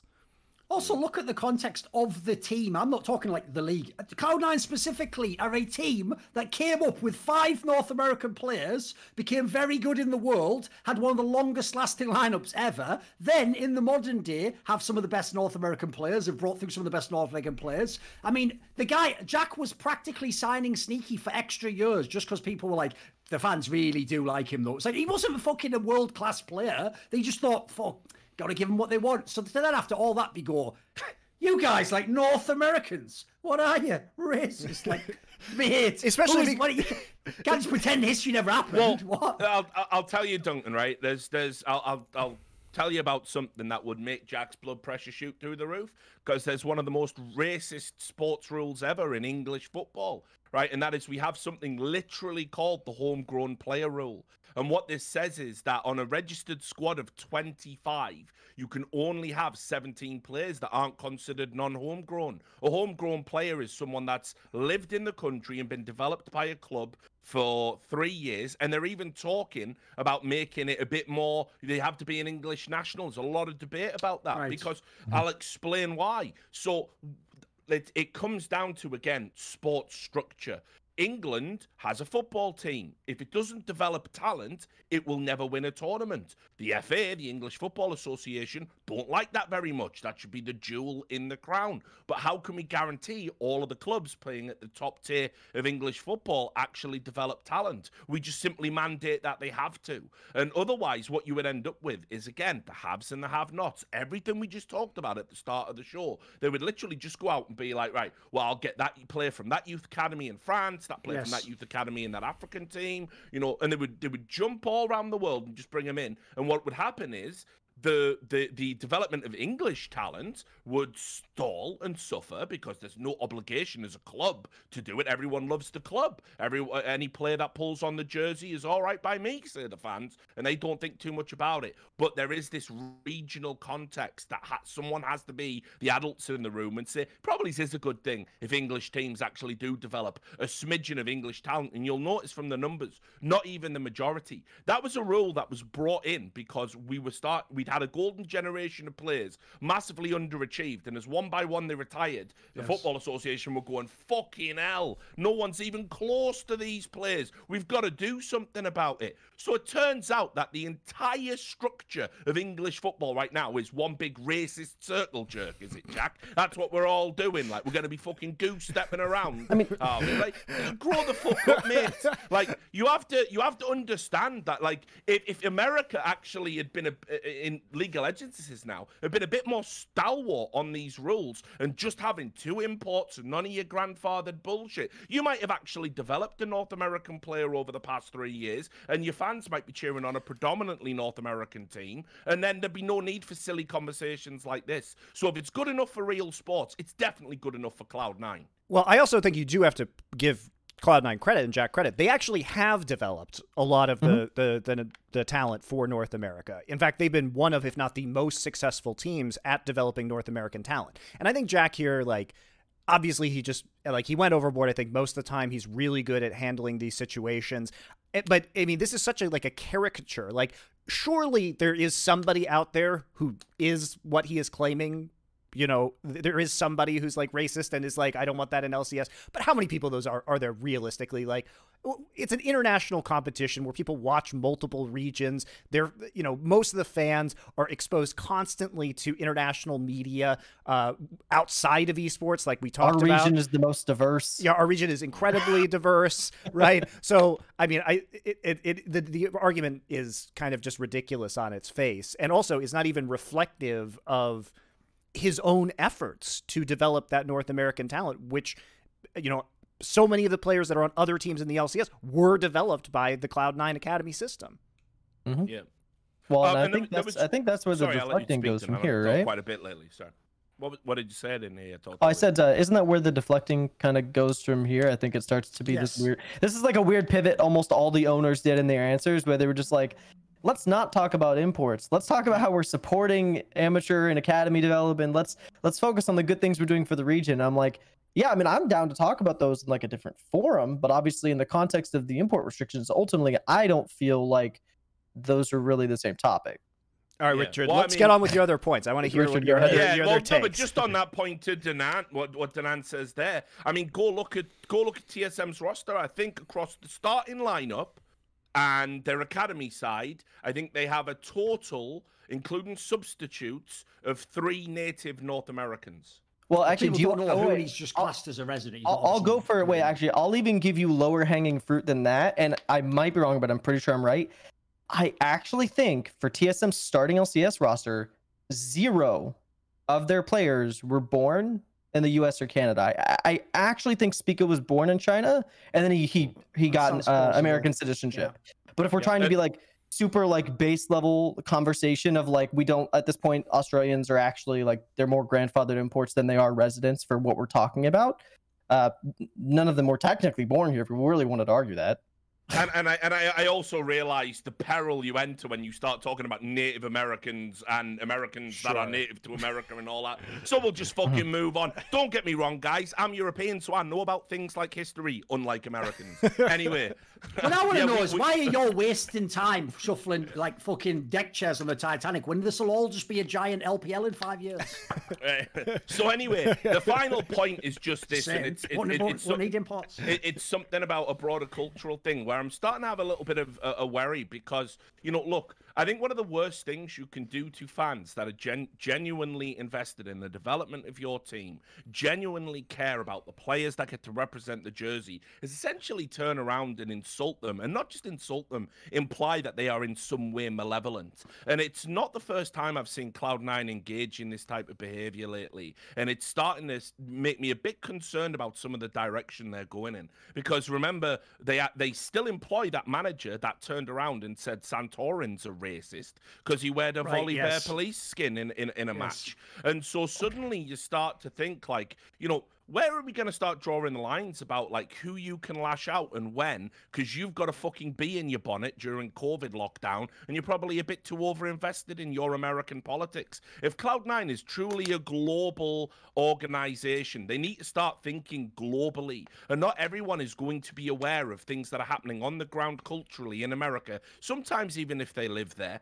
And also, I think you have to understand that your fans are coming from all over the world. You might, you might, a a much better argument would be if Jack had just turned around and said, because we're a global b- brand, we think globally. We're trying to move away from regionality. We think that's one of the strengths of esports. But thanks for your input. He's essentially said the same thing. He chose not to. That isn't that isn't a mistake Jack's made. He's deliberately chosen to attack that fan as racist, thinking that there is some sort of cultural capital to be gained from it. And that that causes me a lot of concern about, you know, what Cloud9 might be doing in the future. People might not think that's so serious. I I I definitely have some I, I take umbrage with that, frankly. Uh, I actually I don't want to take any wind out of your sails, but I do uh, I do want to let you know I I did hear that C9 let some people go recently, and I th- actually think she was um part of that group. She was. So she's actually no longer associated with C9 that I'm aware of.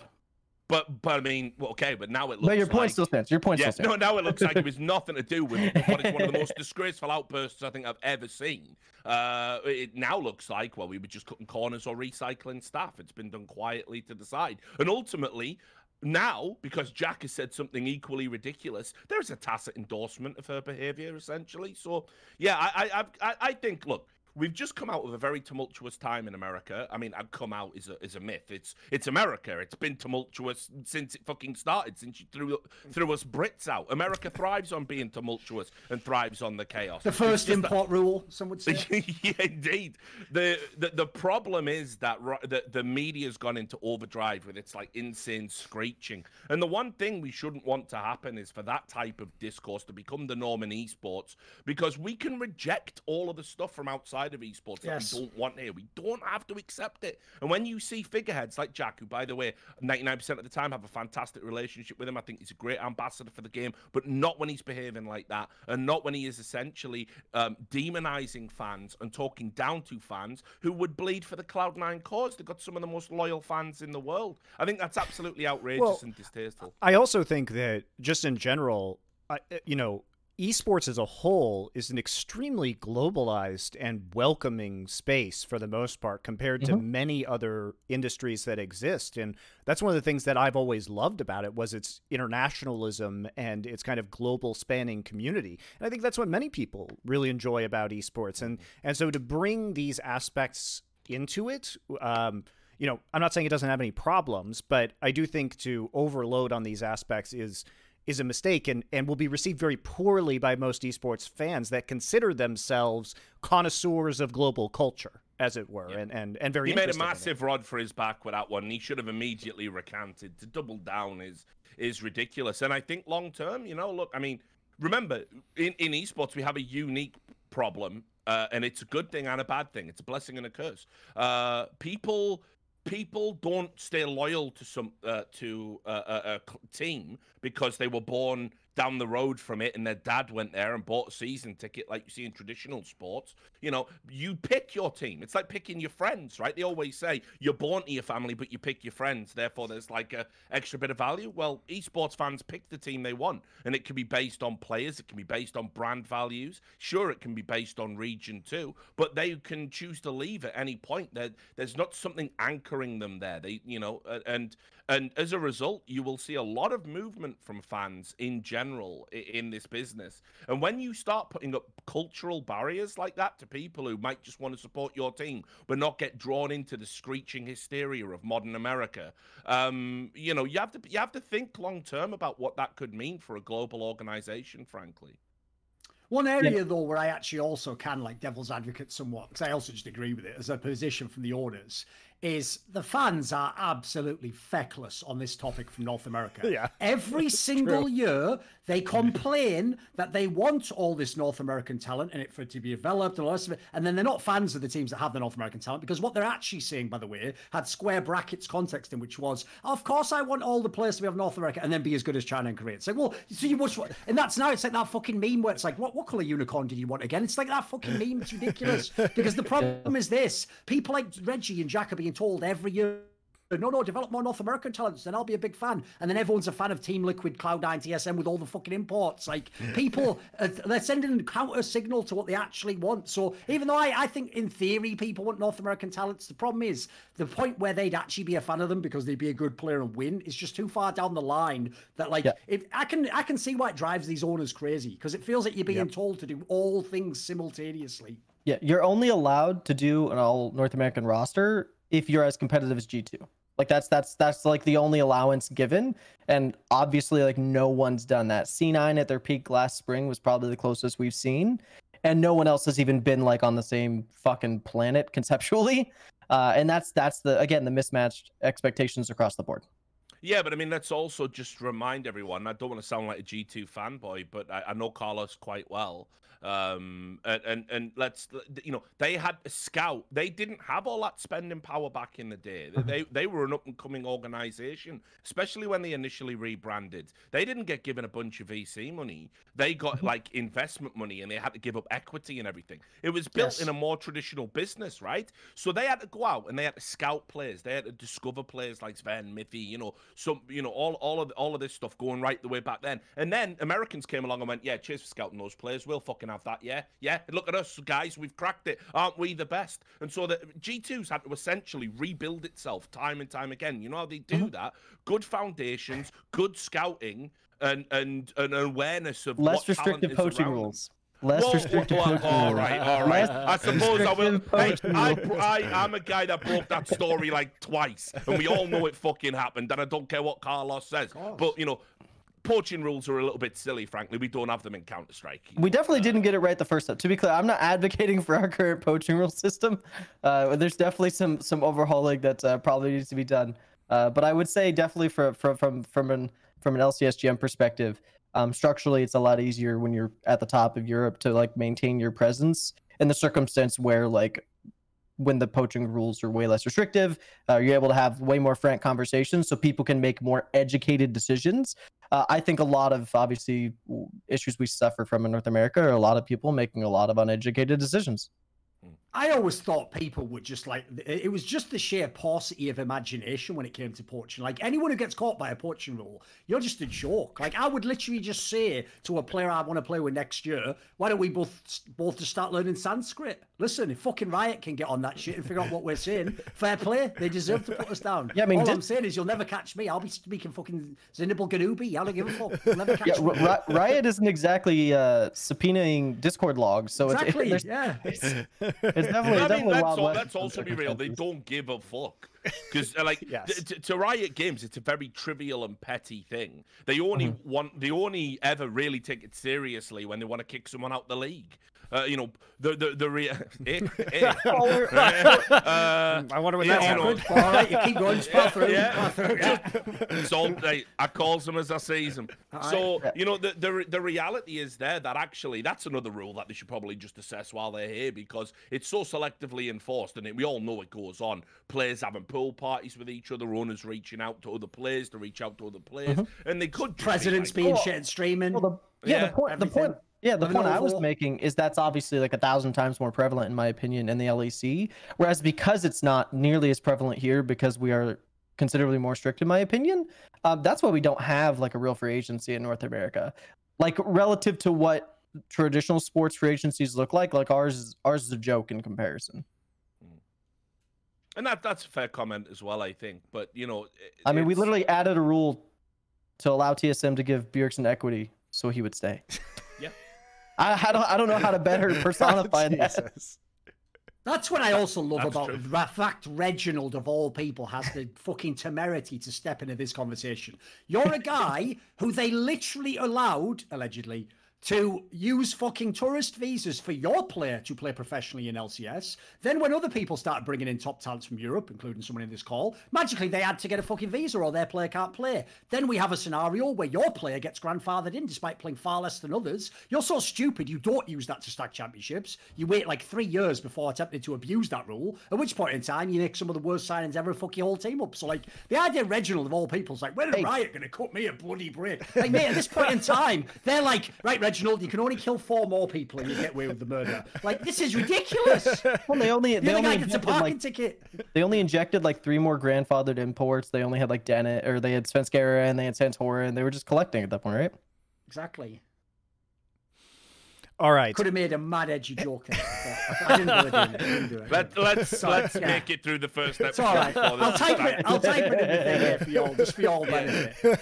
Yeah, thanks. All right, I do think we should take a quick uh, bathroom break, but I do want, when we get back, I do want to talk about what we think should happen with the import rules, and because personally, going back to what Thorin said at the beginning of this, I also am in favor of seeing the best competition, and for me, one of the central problems of League of Legends is that I am denied watching all of the good players in one place uh, basically for the whole year because inevitably some of these guys are on teams that are the fourth, fifth best teams in China or Korea. So I don't even get to watch them at international events because they don't even qualify.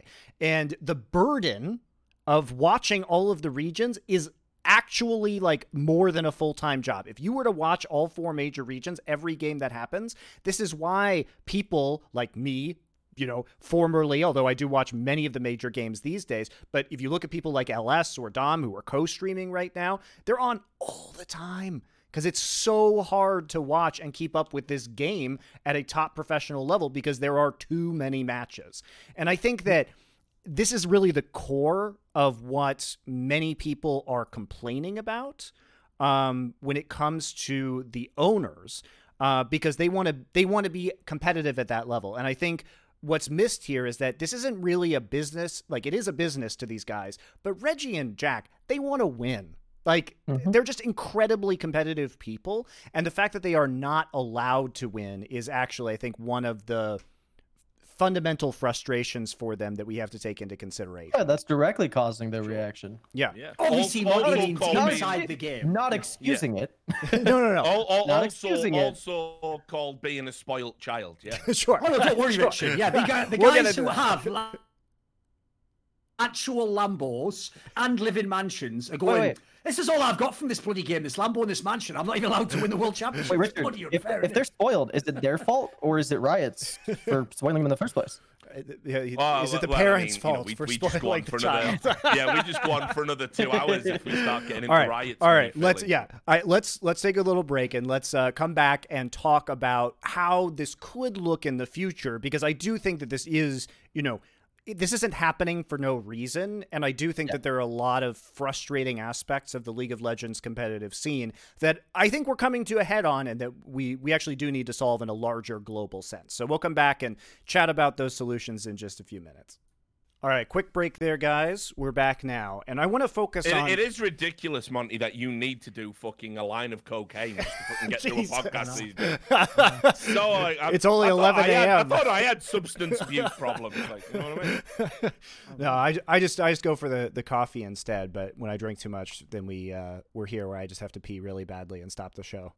Uh, but yeah, I do want to I do want to talk about where this goes because I think a lot of people are there. There's kind of levels of this. So everybody got in hysterics because they're upset about the possibility of LCS not having imports anymore, which is obviously or uh, opening up all the imports. So this was obviously where they would start, but that ignores the fact that you would have to get rid of region locking for all regions. That is just true. People were not focusing on that topic of conversation.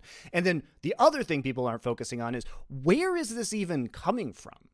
Um, and to to my mind, the frustration here from the LCS owners and why many of them are looking to you know try and remove this rule presumably only for them even though that would never happen it would happen for everybody is because there is still a lack of international competition where they can show their stuff and and LCS teams ability these team owners ability not even LCS teams this is understand that this is coming from a place of vanity Reggie and Jack want to be the best team in the world. Now, I don't think they particularly care that they're an LCS team or not. I don't think that's their goal. I think their goal is to be competitive on a global stage because it gives them potentially more money and prestige, which is totally reasonable. If you're a very competitive person, uh, I would be in that same boat if I was still a team owner. But what we're focusing on here is that that is the core issue. And it's a problem. We've reached a problem within League of Legends where we still have insufficient international competition. Uh, compared to most other major esports. And because of the region locking, these teams have kind of hit their peak. Like, we're not going to see like TSM or LCS or Cloud9 viewership get larger. And they've kind of tapped the available pool of players that they have to improve their rosters, even with some of the biggest signings we've ever seen in, in League of Legends history, like Perkz coming over to, to LCS. But that's not enough because they still want to win. So to me, the the core of this issue is really that they don't have the capacity to win under the current system. And there's a lack of international competition for them to prove that they are good. And obviously, this has probably also been stoked by the pandemic. If I'm Jack, I'm super salty that Cloud9 didn't get to compete during spring at their peak last year at MSI, uh, where I think they legitimately had a shot at making finals. I think that's not outrageous to say, given their form at that point in time. Um, and that that may, might have been Cloud9's best opportunity to place well at an international event ever. Um, And honestly, that might have been. uh, I'll, I'll, I'll be like the really extreme perspective that I think is true. That might have been the only chance NA has within probably the next several years, unless we change things. Like just to be super honest, when I look at the current landscape, where players are landing after this free agency period, like that's just what it looks like. Yeah, and so for me, my level of frustration is, as I alluded to before the break, I want to watch all the best players competing against each other. That is what esports has always been for me because I come from a time before region locking existed and everything was just international. And I grew up watching StarCraft on OGN where there were one or two non Korean players in these leagues, right? And it was a miracle when Jinro is making top four in GSL. And I didn't care because I just wanted to watch the best competition. And it was a fun storyline when Jinro did that. But to me, it was not really about Jinro, it was just about watching the best players. So I still want that. And I understand that regionalization has been key to Riot's development of these leagues, and it has been very successful, and I acknowledge that. But in my mind, the time has come for us to create a region free league super league on top of everything and this isn't this wouldn't be like champions league where the existing teams qualify this would be an entirely new franchise structure where teams have Basically to like apply Overwatch League. You have an Overwatch League for League of Legends. Yes and and to people But obviously not with all the baggage of all the negative things, which means the and, premise. and people will say like oh well overwatch league hasn't been doing well and that's true but they didn't develop the grassroots regional Yeah, they didn't have a scenes huge game with a have massive player base, of course. They didn't have the player base, you know, and I'm not saying cha- I say change nothing about LCS except for do what Danan said and maybe Yes. roll back those those the you know the region like region free um you know residency rules, right? So you keep that there and presumably you're keeping the fans of LCS happy who do want to watch these North American talents. Now, what you do when you create this super league is you have all of these leagues that people can cha- t- can pick from. And people will say, "Well, Overwatch League was mostly Korean." You weren't paying attention. Actually, what happened with Overwatch League is that Western players became better, and we saw the playing field level mm-hmm. out. The last two champions has been a mixed Korean and Western roster, and Koreans were very And the dominant at the start. was uh, North American as well a couple of years Yeah. ago. Yeah. Koreans were very dominant at the start, but once you put all these players into the same league at the elite level, you actually saw significantly more parity because there was a, a chance for those guys to learn in a re and you know, Korean solo queue. If you have, have everybody over there or in the same region, it also levels it up. One thing that we saw with Overwatch League was when all the best players came to live in LA for the first two years, is that solo queue in, in NA went from the worst to the best. Uh, so the practice was exceptional in North America for the teams because there were, you know, a hundred professional players that were suddenly all playing solo queue at the same time because scrim blocks are always scheduled for the same time. So when they were out of their scrims, they would just go into queue and it was really good. So people, it's not that people wouldn't be able to compete, guys. And in fact, we might see early Korean or Chinese dominance. But my theory would be that in a few years, first off, we would definitely have European teams good enough to compete in that league. You would have full European rosters or European rosters with a, a, an American player or two because they're already in World Championships of League of Legends at two of the last three years. So I think that this would actually be the best thing. And if you actually did a format where you were moving all of the teams to like Shanghai for a couple months, you run a tournament, and then you go to Los Angeles and you run a tournament, then you go to Berlin and you run a tournament, right? You you can hit all of the major regions and you actually have a way to watch all the best players where it isn't a full-time job to see one of 60 different teams across the major regions, which is just it's ridiculous that we have to go through this when all I want to do is watch the best competition. Well, I'll, I'll chime in there. There's a because I, that that was one of the solutions that I was going to propose, but it's not the one. It, it's not the one I would naturally lean into. I think the way League of Legends is structured, they have managed to create something that is similar to the Dota setup, but not as inherently destructive to the esports fabric. in the sense that they they have one huge event, right, a year, but because they have a franchise league around it and it's not just a fucking wilderness for the other fucking, you know, 48 weeks or whatever, right, per year, um, people don't just think about worlds. They have a league structure. They have to keep the lights on in the meantime. You've got to beat your regional opponents, get ahead of them. There's all this stuff that's going on. You're on a regular featured broadcast. So there's lots to think about. If you come in and do this Super League, I mean, and you said, and you would keep LCS going as well. This is what you end up with here is you get like you know a TSM, a Team Liquid, a Cloud Nine from North America. They go in, you know, G two, your Fnatic, etc. They go in, you get best Chinese teams, best Korean teams, and then all of a sudden, like the teams that are left behind, all you've done there is essentially create in terms of how you farm talent, I think you'll see a bigger disparity in terms of the ability. Like the teams who are playing in that league, you're absolutely right. Like we saw with the Overwatch League, I say, I say saw, I use that term lightly. Uh, and obviously, no one really saw it. We heard about it.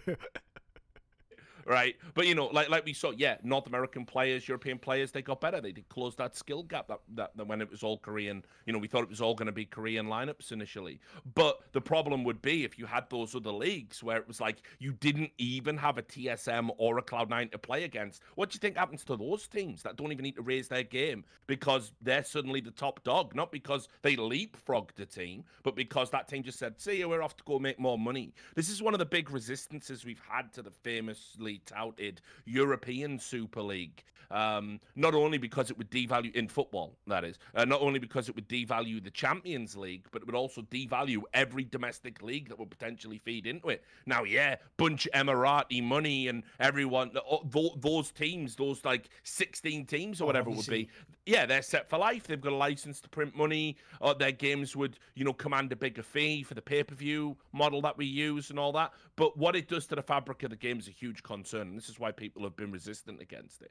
I think a much better solution would be for Riot Games to just simply introduce, scattered over the course of a season, some international competitions, some legitimate international competitions that aren't just like a one shot, aren't just a tournament bracket, but you know, are a bit structured like a league, do take place over a period of a week rather than a weekend. And give an opportunity to teams, I don't know how they would get there, how you would decide that, but give an opportunity for those guys to basically have regular, but not too regular, so you devalue wor- worlds competition against better regions and better teams. We've already seen a bit of that with stuff like All Stars and everything. But I think, uh, if you, again, if you look at the Dota circuit, how they've moved to, they identified the destructive force that was TI, having one tournament a year that everyone cares about, and, and, and no one gives a fuck the rest of the time. And they started bringing in the majors. Be good for League of Legends, maybe Riot Games, to come back to some of those tournament organizers that they absolutely fucked over when they made LCS.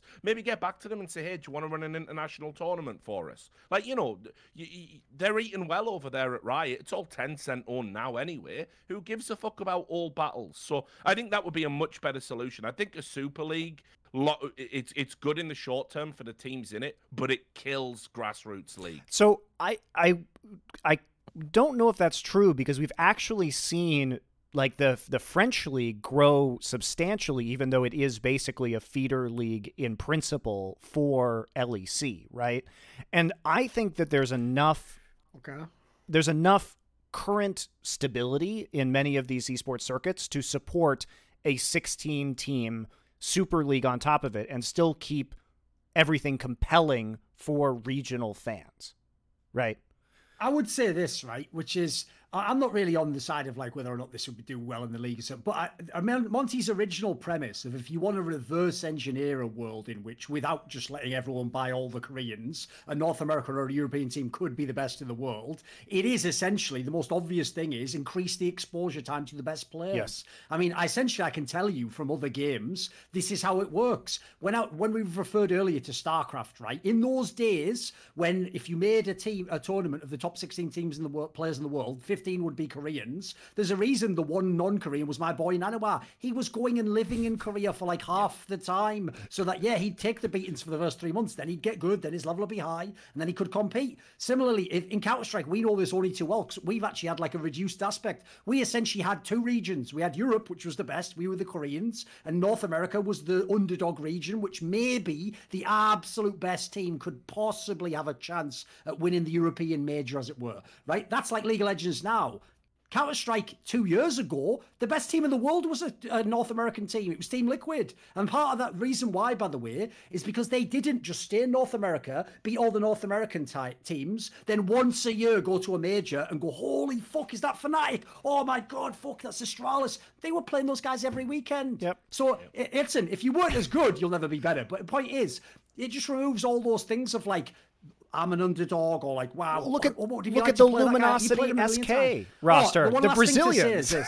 Let me just throw this last thing in as well. I'll say this as well. We even have a mad control group which is last year. Because last year, when Americans couldn't travel and play Europeans, and by the way, there's a double element to that, which is since we have an open circuit in Counter Strike, you also get to practice the Europeans if they come to an IEM in Chicago or San Jose because they're going to be there for the week. So it improves your practice, kind of like Monte's example of an Overwatch League and the solo queue going up. So basically, when we had 2020 and there was no international travel, not only did the Americans, when they finally came to Europe at the end of the year, no joke, like drop half their level, But in the meantime, they all said without like a tournament circuit where you know the European teams come in and practice, they said the practice just got worse and worse and worse and worse in North America until eventually, you know, you actually had like three or four teams and everything else was just a waste of time. So like that's not like a hard and fast rule. But I would just say those trends do imply to me if you ever want the best European North American player to be as competitive, he has to play the Koreans Yes. and the Chinese, even if it's just psychologically. Like I always mm-hmm. said this about my boy Doublelift.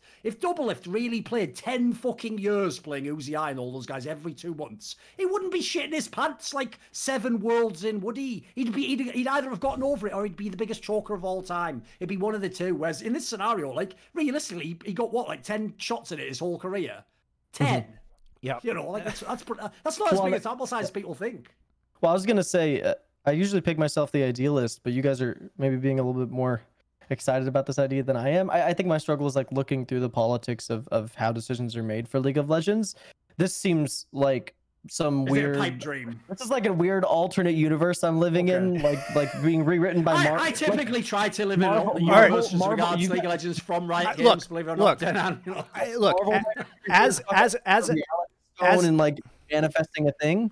Um, but where where I'm at is looking at it saying I don't think you can do much like structurally um, to the global calendar unless you have uh, three of the major regions on board and the global team um, for for League of Legends. So when I hear you know Super League, when I hear like these big structural changes uh, that have impacts on these like technically permanent franchising partnerships that we just laid like we literally just franchised LCK um, I think LPL is like imp- implementing their like salary cap right now. There's so many things going on that like even if we pretended to say we're going to do this over the next 10 years, it still just it wouldn't manifest. Even if you took your vision of what we want to do and implemented it right now and said we're going to fast track it as fast as we can, we still wouldn't even get there in my opinion in 10 years. Um, so I'm having a really hard time attaching Sure. or relating to the idea. And, well, and I really mean, I, caught on look, what, what, does that speak to about our sport? yeah, look, I think you could do it. And but here and I uh, like as a fan, I want this because I want one place to watch all the best players because I- it's I infuriating to me that I can't do that. And it is I like the way Monte keeps going back to that. He doesn't go to like, you know, it'd be great for the space. No, it's- it's good for goes, Monte. Why can't I just watch all the best games and know everything in one Look, week look, without having to watch I used to- games? This is unfair. I used to be able to do that in 2014 when I was casting LCK. That really is I got to well. I got I got to watch all the best players in one place. It was awesome. It was the best year of esports ever. I just want that back. Yeah, transparently. Now here's why this is terrifying to me. In order to do this, you would have to franchise, right? The Super League. Now, Yeah. what now this is good for Riot, but probably not good for every other esport or the esports scene in general in that at this scale, Riot why they would do it, I think, and why they could do it is because you can play Kingmaker at a global scale that would be unprecedented in this industry. $100 million buy-in. Hundred million dollar buy-in. When you apply for the super, when you apply for the Super League, you must, you know, have X number of like professional sports partners. We want to see that, you know, in a way, what people don't know is that when franchise hit LCS and LEC, what it did was it created a shotgun wedding where many of the teams had to go out and acquire new investors to become attractive to Riot, right? In order for them to approve their franchising. Now, this would do it at an even bigger scale, right? You would say, hey, you know, European teams, you'd better get Barcelona, Real Madrid, you know, on your like as part of your company in order to give us the best possible chance of franchises or this Premier League team, etc. Now, this would jump the industry pretty significantly in terms of investment, but also eh, what's scary to me about this potentially I mean, I don't know, I don't think it's going to happen, but if it did happen, what would be scary is that these new esports teams would be by far the biggest on the planet and they would be very very um, beholden to riot which would probably create a lot of problems in other games would be my my number one fear Well, I mean, not to mention we go back to where we started with Riot Games, which is the first thing. Um, you know, you're not allowed to have a Dota team. You know, let's codify that. If, if you want to run a tournament that has multiple games, like with the Intel Extreme Masters, you now have to create an entire separate tournament circuit if you want to do that. We won't have our rivals adjacent to it.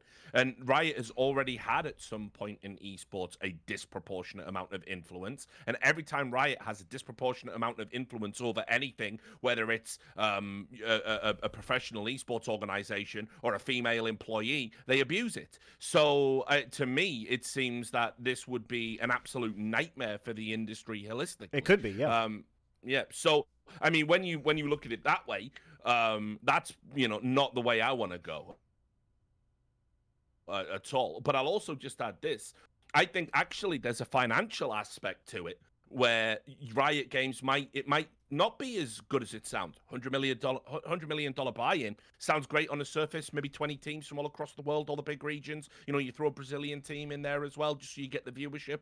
Yeah, nice. Uh, and and trust me, they can definitely raise that kind of money in Brazil as well. Uh, but then the problem you've got is that worldwide, you're probably talking across all of the leagues, approximately 115 teams, right? On, on sure. some level. And all of those people have paid millions already into a system where they think they're going to yep. get maximum value because they've handed their money over to a developer.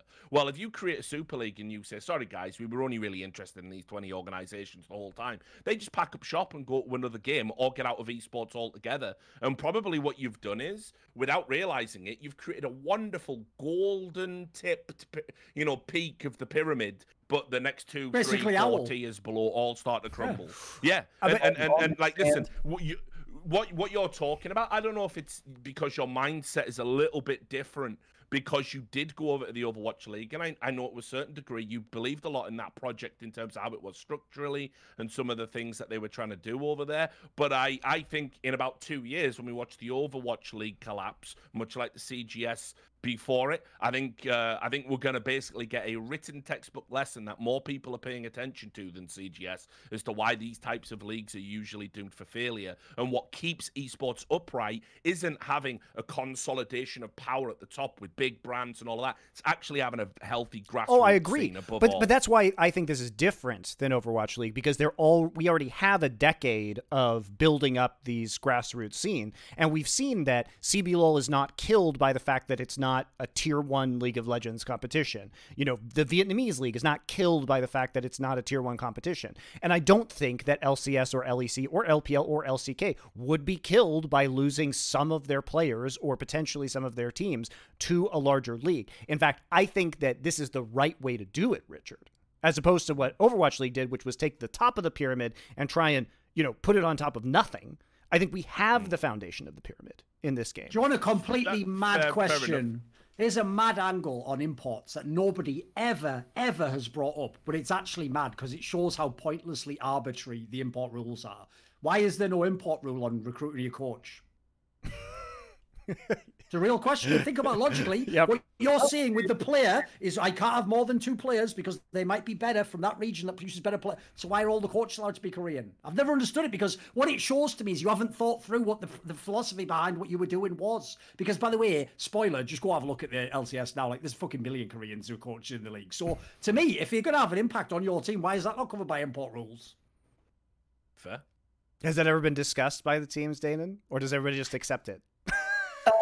This is this is one of the weird things. Coaching has already been this like super weird vague thing. Like the only thing we've really changed over the years is like larger allowances of them. So over time, um, and again, you're gonna love this. We just basically got more protective. Anytime we like found something that we like asserted was a valuable coach, um, we wanted to like include that in our in our portfolio. So we increased like the coaches from like having one in the GCD to having two in the GCD to having three in the GCD to having four. Like that's all we've done iteration wise on it. Uh, but yeah, there's never been any consideration or conversation around uh, around that. I also think like our like coaches uh, globally still aren't at the forefront of a lot of the conversations. Uh, they're not super like it's weird. Like esports is traditionally more transparent and visible uh, on the talent side. Like you see and interact uh, with players through Twitch uh, and through their social media way more than you do with traditional sports. But even still, then coaches aren't exactly that prevalent, uh, aren't that interacted with, in my opinion, compared to what they should be.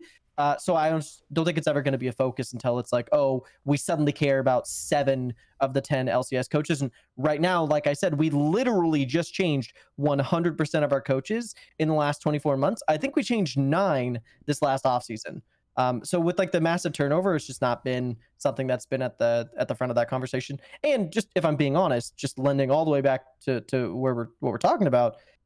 I, I don't think anyone cares about the import rules like in, in, in sincerity, like in all honesty. Yes. I think like a knee jerk reaction to LMQ. I think it was a knee jerk reaction to all the Koreans going to, to the LPL early on.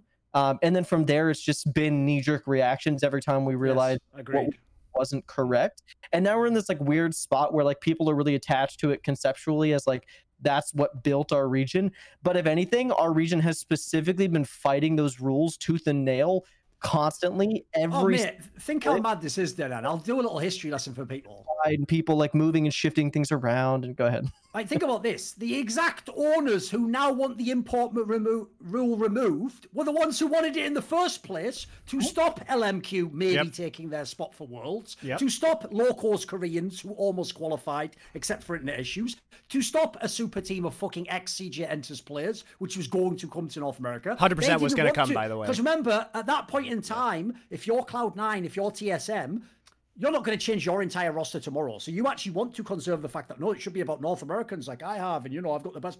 Like in that scenario, this is why I, I said you, you, we also have to like discuss this philosophically because in my opinion, I think Danan's right. Right. Basically, here's what happened: these owners wake up and whatever doesn't suit them tomorrow and for the next month, just obviously a hyperbole there. They just go right, change the bloody rules to make it our one. But if next year it's the other way around and it benefits them for it to be the other way around, they'll just argue that way. Now listen, you can do that, of course, as gamesmanship. The problem is though.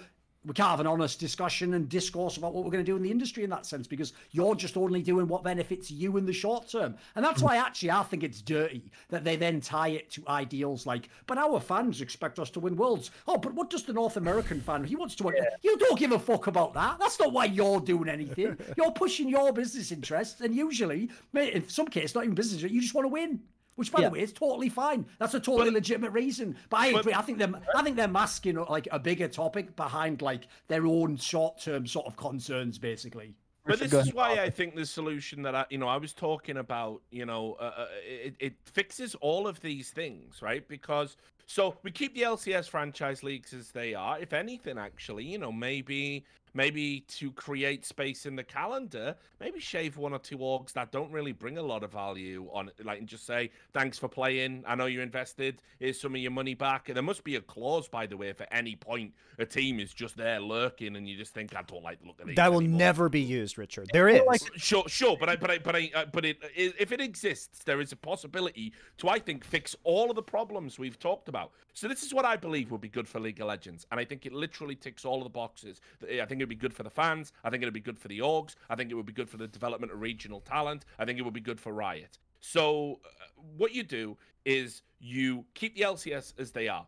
We've got to create some space on the calendar. Fine. You then, because you can't burden yourself as Riot Games with it, you have to go back to some of your original tournament organizing partners. There's no MLG anymore. There's no IPL anymore. There is still an Intel Extreme Masters, who I'm sure would love to get League of hey, I'll take I'll take the a books. I'll take a league tournament, Richard. Say, like, you know, Okay. And so what you do is you then create an international tournament. Think about how sick IPL 5 was. Like, who doesn't remember that? Right. And so you create an international tournament based on some premise, you know, something they've done in a split, something they've done in a league, maybe some like undetermined criteria, and you go and you play that international tournament. Now we've got international tournaments back on the menu, especially ones that Riot is outsourcing. All they have to do is pick up the phone and say, don't have Richard Lewis anywhere near it. And then they've covered all of their bases that they need to do operationally. And so now we, those players get to play against international level teams that you're talking about, like Duncan's talking about. The, over time, they will get better if we have, you know, one or two or three of those a year. But also, it will satiate that desire to win for the owners because winning now isn't about one tournament a year. Beating the best isn't about one tournament a year. You have the opportunity to beat the best at some smaller events in a lesser scale. Might not mean as much as winning worlds, but you can show you can beat the Chinese, you can beat the Koreans at these international tournaments. And slowly but surely, if you win one of those, if you're a North American owner, you go, look, guys, remember when we did that? Remember, you know, and like, you know, think about Fnatic getting to the final of that IPL five, and like, that was like a mad thing. but but I Yeah. think I think but see Richard, as much as I would personally love that, I think Danon w- you know eh, there's a there's already a stratification of the haves and have nots within these regions right? And it's very hard to break this cycle because there is no draft in order for you to get a top tier prospect. There is no salary cap so you can just get completely dominated by the top teams in the league. And it- would that would create a cycle where uh, it would be almost impossible to break like the C9 liquid stranglehold on North America because the more events they would qualify for, the more top talent they would attract, the more money they would have from sponsorship Right. to spend on these players. So it just it creates this And- like and- and- positive feedback why- loop. Yeah, but no, but this is this is why because I mean, like you know that that that that by the way, that argument would infinitely apply to the Super League idea. But then what you do is you see you have to create. You've got to find a way to sneak in those teams that maybe aren't going to be there week in week out on LCS. Which, by the way, let's not pretend that if we do something like this, that those guys aren't going to have a method where they could easily overtake a TSM or a Cloud9. One of the things that isn't being talked about here, you, you know, people, you know, it's kind of obfuscated by the broader debates we're talking about, is right now the system hmm. that that they've got actually helps TSM. It hurts them internationally, TSM and Cloud9, but it helps them stay on top regionally, right? Yes. So so what what you can do there is again have a wild card tournament. Have one where the big boys just have to fucking sit one out. And you send them on a fucking photo op tour or give them a fucking holiday in Maui or whatever, you know, just to fucking chill them the fuck out. An, an NIT tournament. yeah, and you space you you space out the ability for these teams to qualify for these international tournaments in ways that are interesting and fun and can build narratives into your league. These things are all possible. We used to have it when League of Legends for a year or two leaned into the open circuit. The problem was Riot Games at that time were obsessed with control and obsessed with profit, and it's what's At the time, Yeah, I was yeah. say, oh, yeah. it's changed. Uh, and, uh, yeah, but it's it's only got worse. So you know, uh, we we had a successful open circuit that would have seen regions like grow and develop equally. We've moved away from that to maximize value domestically. We've created these franchise leagues, and we've made it all about worlds as some sort of holy grail. And of course, people like Reginald and Jack who want to win are going to look at that league and uh, look at that trophy and go, without that, I have nothing. You start sprinkling into a calendar meaningful tournaments. Suddenly, that isn't true anymore. And there's nothing to say that in a year or two they couldn't claim one of them. All you need is the miracle tournament Yeah, as, run. as as someone inside, I- it still definitely feels like we're. uh Wait, someone says my mic is losing its mind. Is are you guys Uh, not all right? No, we can Nope, hear you you're okay. good. Alright, I can hear, I can hear you fine. As someone who's ignore them. inside, it still sounds and kind of feels like you're trying to fight gravity. I think if you want to work towards a super league, and I think if you want to see uh, better high level competition, uh, ultimately, like, and again, I don't necessarily uh, agree entirely with the take, but I think one of the steps for that would just be to release uh release the restrictions as they are i think if we want like if we wanted to say like what is going to make the lcs the premier league of legends product I don't think it's as simple and I don't think it's as straightforward as asking Riot to do more international competition. I think they've already like exampled very clearly they don't agree. They literally got rid of Katowice.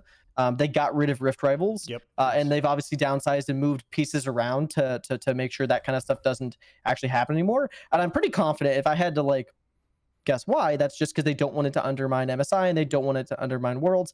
If I'm being honest, I would not be shocked at all if they've had conversations on their end where they feel like MSI agree. undermines Worlds, right? Like Worlds is their, in my opinion, premier product. Um, so I think you're really fighting not only Riot, but obviously all the leagues aren't going to buy into that. This is the one unique circumstance right now where we have what appears to be 10 teams who are all like vaguely pointed in the same direction, which is like really, really rare, just a heads up. Um, and I think if you really wanted to work towards towards your super league, it wouldn't be as like this grand gesture of like an idea and we roll out and we get everyone on board, as much as it would be like subversion. We come in through un- uh, releasing the import restrictions. We accept that the teams that come to the LCS market, uh, like whether that's the ones that stay or whether that's like uh, Chinese billionaires come and buy half the league. Uh, I think if we are the most valuable market, like we think we might be, uh, there's an absolute reality where we bring the best talent over here, and instead of what you're talking about, where we're trying to like materialize this in full, uh, we iterate over time and we meet in the middle and still allow Riot to have their like vague idea of control of what they see uh, and how they want to iterate on worlds and like the things they've been doing already while we bring the best teams together and look forward. Like this has already been a struggle to be clear. For example, when we bootcamp for worlds, guess where we go? Where, where do you think we go? Every time. We all go to Korea, right? Like we go there for a month. Yep. I've advocated in the past that Riot should mandate that the bootcamp is inside the worlds region. So if worlds is in NA, the boot camp is mandated in Chicago. All Worlds teams Yeah, that with that. qualify must arrive a month before Worlds, and they must play at least in or adjacent Chicago, low ping effectively um, in order to help energize that region, and that travels around, right? Now that is like a small breadcrumb of an idea that could actually turn into something inside the the politics of what's going on. Uh, but I think anything that's more aggressive or more severe, you're not going to be able to get enough people on board. And right now, the only thing that matters are the franchise partners in Riot. I really want to like empathize and say like players should have a really big voice in this. I really want to empathize em- empathize and say you know fans um, should be brought on. But again, we're talking the global scale of what's going on. It's really hard to actually get a read on what like the global fan base wants. Um, and also trusting and assuming that the ones that we're hearing are the educated ones that actually are in position to follow up on what they're saying. We're like, we're going to watch this reason, we're going to watch this event. Like, there's just too many things to move around. And I think something like this, funny enough, maybe the owners are going like a terrible way about explaining it um, and trying to like deflect and point at like I don't know any talent development or something is like part of it. But realistically, I think doing that is like probably the only thing that gets you close to your guys' idea. I also think that there's not only value in that idea, Danan, but there's value in uh, mandating that all teams, like shortening the season slightly, and then mandating that preseason all teams go to the same region, like Korea, yeah. or yeah. at least be, you know, if the teams are in China, they can at least play. A lot of teams server. normally go to Korea in December, right. so that wouldn't even yes. be abnormal. That's like, but not enough similar. of them. Got to make more space, and yeah. not well, not long enough. yeah. Yeah. So I mean, I, a lot of that's also free agency. It's all the way back in November when it could be much sooner, but they don't want to like do anything during. Sure. It's a it's a whole thing, right? Also, can we to get me, rid of all stars because it's a waste of time?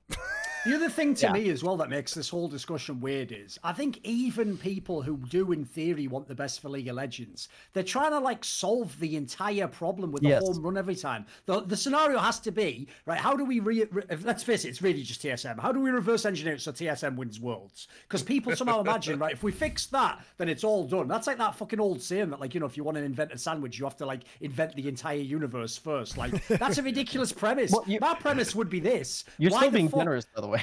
sure. My premise would be this, right? If there's all this money in North America to invest in esports, and there's all these viewers in America who want to, why can't we just make it so that the end goal is that if you're a North American org, you have a lot of success in America? Why would going to another, why would parlaying that success into mm-hmm. then going to China and winning a different tournament that's vaguely watched by the same, why would that be the end goal? Like, to yeah. me, logically, this is why it comes to things like tournament format. I think that the format they have for LCS specific to NA is inappropriate. I think they probably should have a circuit that maybe it is a fucking road show. Maybe it's different formats of tournaments. Find out what American fans want. Lock-in was really successful we're trying to fix like the whole problem by going to like the like well if the team that I like wins the whole thing doesn't that make the whole system Here, correct like to me you start on the fundamental level. Well, and that's why I was saying you're being generous. I don't think TSM winning worlds actually is going would solve this ultimately. It doesn't think, but they just I they see that as like the talisman you know? If we generally were able to ask what everyone wanted which is like the 10 owners uh,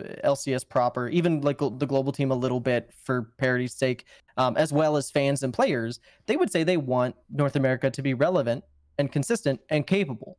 Like I think NA making finals two or three times in a row would probably be enough. They don't even have to win, but I actually think like one hit wondering, uh, TSM winning winning world championship would be exactly like what we just saw here, where TSM just like won an NA championship and then replaced four out of five of their players because nobody was clearly being fulfilled there. also, what happened when CLG made an MSI final? Nothing. Remember? And like, yeah, exactly. Or C9 made top four at Worlds. Nothing happened after that. So we've had, uh, you know, a, some degree of that international success. And here's the other problem: is one of the reasons why LCS isn't competitive is because not all of the teams are even motivated financially to be competitive. At this point in time, this year, guys, I hate to break it to you. The reason why you're seeing so many players you haven't heard of before is not because the NA owners suddenly want to take on a whole bunch of rookies. It's because there isn't a financial incentive to go from eighth place to fifth place in LCS. There's no reason to spend the money. So what what teams are doing is that they are getting they're trying to hit the the you know hit gold they're out there prospecting heading west to san francisco to like pan for gold yes. in a river but most people who do that didn't get rich. Spoiler, guys. They didn't get rich. One in a million got rich. But you know what? It wasn't expensive to do that, right? You're not building a mine. You're just up, up there, you know, up to your knees in cold water looking for gold nuggets in a creek, right? Can, can I unfortunately combat this really quickly with some sure. insight? Yeah, it's please. funny. I, I think I think you're what you're pointing to is probably a handful of teams for sure. But what's funny is it's kind of the opposite. Like it's weird. Like a it's almost maybe I'll be super critical and say hypocritical. Um, to to look at it where you're saying you know people don't want to spend money to go to eighth to fifth, but in my opinion, that's that's kind of like for example what a hundred thieves did, right? They they spent a reasonable amount of money that I'm not disclosing um, to acquire effectively the entirety of, of my roster sans top laner. Um, and I, I don't know if like we have like insanely high confidence. Like they're looking all right right now, but like do we have confidence that 100 Thieves is just like the standout top two? They're going to win, right? No, I think they're No, top they're four. probably like third or fourth. there's an Yeah, absolute exactly. reality. There's an absolute reality where they spent a considerable amount of money just so they could get you know maybe third, fourth, fifth, like especially in the current landscape. Same thing with FlyQuest. Like presumably they paid Jack a a real amount of money Mm, to acquire and transition in their roster. And we genuinely like obviously there's is a weird circumstance where they were second and now they're trying to like reel and figure things out. But I still find it like I'm still looking at it and saying, you know, people are still spending a lot of money.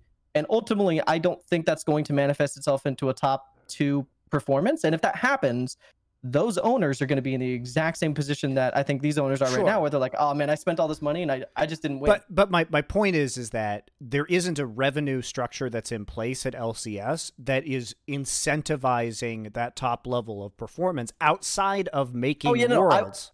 I was outside of agreeing with making you that there's no incentive, but they're still doing it anyways. That's my confusion. Well, some teams are. I mean, I, I think Yeah. some teams have, have have given up. Uh, but I, I I think like when you look at that, that is also an issue that needs. I'm just saying it's an issue that needs to be addressed, which is that there isn't enough financial incentive based on the revenue sharing in order to motivate bottom teams. Yeah. and it's Well, very it's easy the- just to sit there at the bottom forever.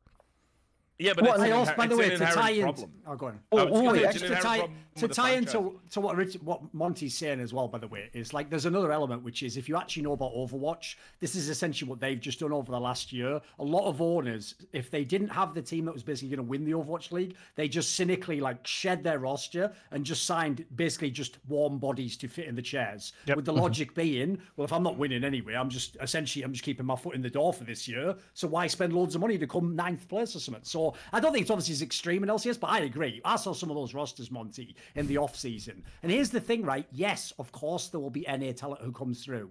But the idea that you're gonna do like a rogue Mad Lions and have teams that have four or five rookies and they're gonna all make it and become it's not gonna happen. Like that even mm-hmm. beggars belief from the person who might have the rookie. Maybe Palafox is the next guy. The point is what are the odds like three people on his team are. So I do think some of that has gone on. And I think basically if you're not these teams shooting for the moon, I think a lot of people are more like I'll spend half as much, but just be almost competitive. It, it's kind of interesting to me because I see people in the chat talking about CLG. I, I, I think probably the dirty secret is CLG spent money and fucking failed. So, Well, you know, like they, they, They, had other uniquely issues, like awful. Broxah couldn't get here. I think they will be better, to be fair to CLG. But yeah, I agree. Uh, Well, the only way is up, isn't it? So yeah, you, you, you, that's a safe bet, I think.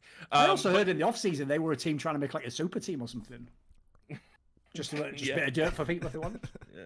Well, let, me, let Um, me let me posit a question to you guys. Um, obviously, I'm on the inside. uh, For you guys on the outside, do you feel like winning in the LCS um, is valuable or is, is worth it right now?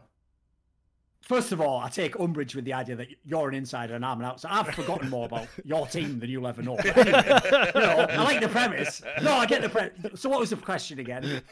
Uh, I was I was just positing whether or not uh, winning is is worth the money that you spend in the league right now. I'm curious what you're guys Oh, think. that's actually kind of what I was alluding to before. Basically, what I was getting at before is this. Another problem with this whole discussion that maybe only me and Richard will immediately see, just because, listen, y'all were born in the Matrix. You never saw the real world with your human eyes.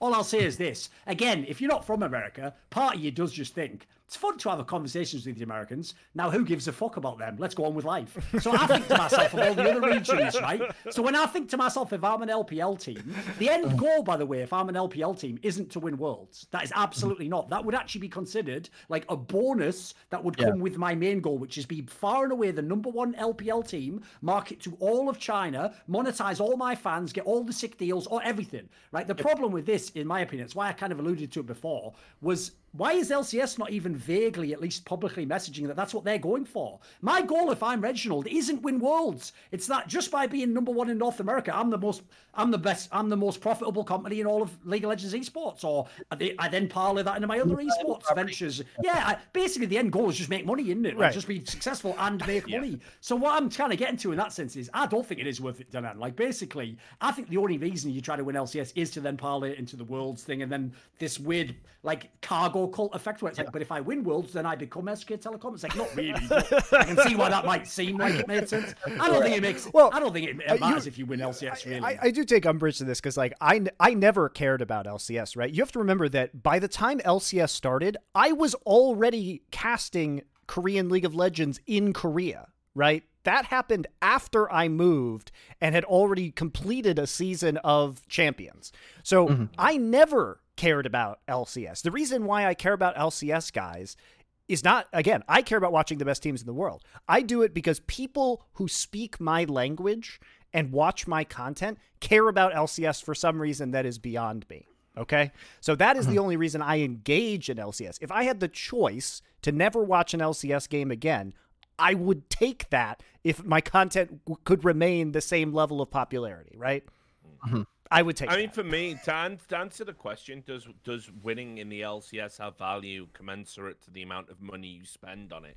This is again, a, this is a question that is as old as time and has a very. i- i it's an answer that if a lot of these team owners would kind of just like look at the lessons we learned in esports, that's one thing that seems to happen. Everyone who comes in thinks they're going to break the paradigm and reinvent the wheel and all this other stuff. It's like, no, there have been successful people before you in an industry that's 20 years old. You can learn some lessons, you know, if you just have a little look at it. But no, everyone thinks they know best. But anyway, you, the the value in the team and the value with sponsors isn't in excellence. That's something that comes later. The first thing you need to do on day one is be compelling to establish a fan base. And this is why when you look at G2, who, which by the way, I mean, you know, that is a, a- a deconstruction of one of the worst names ever, Gamers Yes. 2, which which which Carlos himself even admits, right? You which is a to do- samurai for some reason also yeah, right. right. I mean, that cunt did choose the name Ocelot as his actual name in an and unironically unaware that furries exist. Anyway,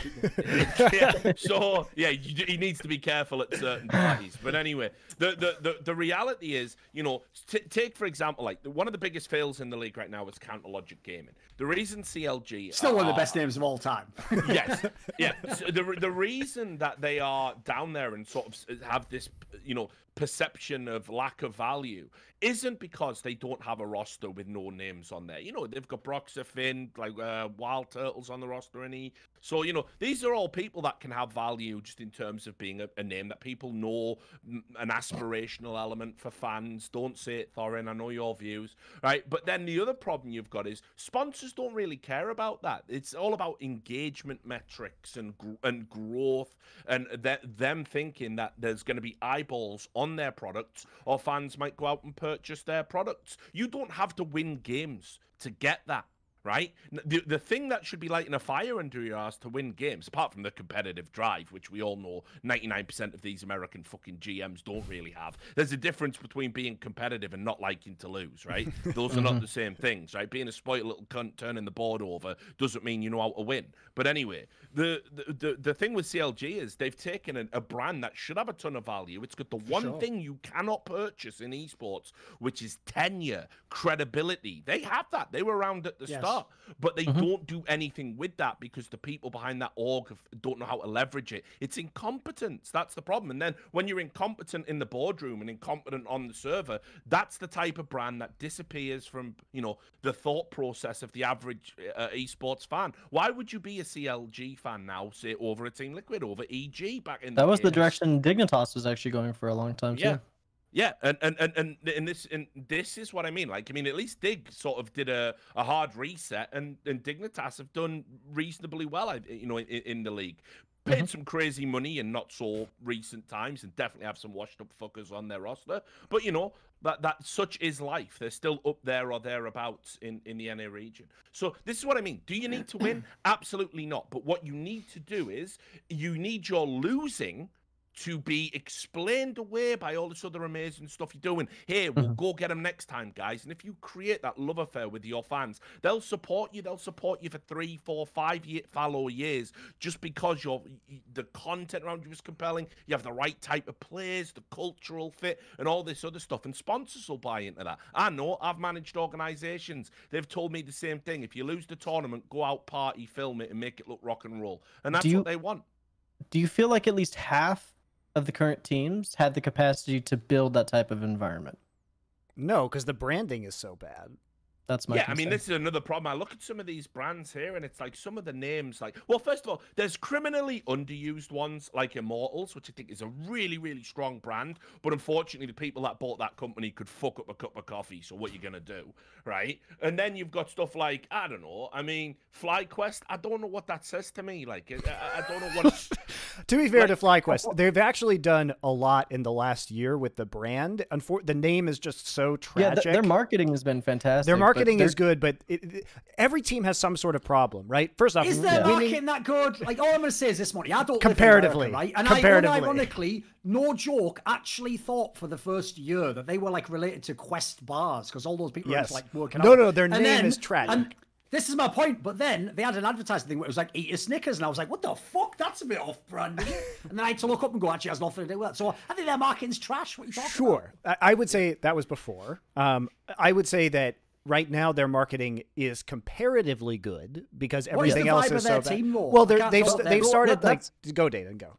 That's what worries me so much. Like if there was someone we were going to point to that was like new to the league that like, oh, maybe they're going to figure it out, they're going to get it right. It's obviously been FlyQuest has turned around their marketing. Oh, Last year they turned around yeah, course, their yeah. competitive success. Yes. And ultimately all that ended up happening is those players fleed Yes, to exactly. TL to Yeah. T- C9 to TSM. yeah. uh, inevitably uh and, and that's that's my concern where it's like it, it wasn't even worth like when you look at it was it even worth for FlyQuest to try to compete for like a, a PoE salary presumably an Ignar salary a Santorin salary uh, to keep things on the table um, when they ended up second place right like that was probably that was my hope my optimism was like this is where the league can example turning it around and if anything it's kind of exampling a little bit of a failed state where we're like Yes. Oh no! Now like the the one team that was starting to figure it out and get things in position, um, they obviously Lucas was like a huge thing for them back when they got him. That was probably what literally crested them into being in this position.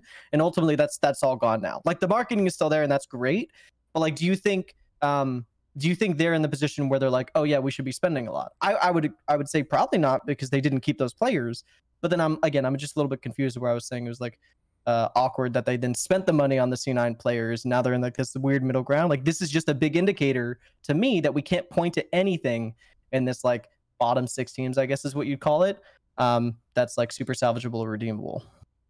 Yeah, I And mean, that's my worry. Down, down, yeah, down at the bottom of the uh, uh, of uh, of the LCS in North America, you have to say the top teams in that region actually they they generally do kill it with branding, do kill it with sponsors, sometimes even kill it with content, and uh, as a result, they'll always have a fan base and always be okay, even if for one split as an aberration they finished absolutely rock bottom.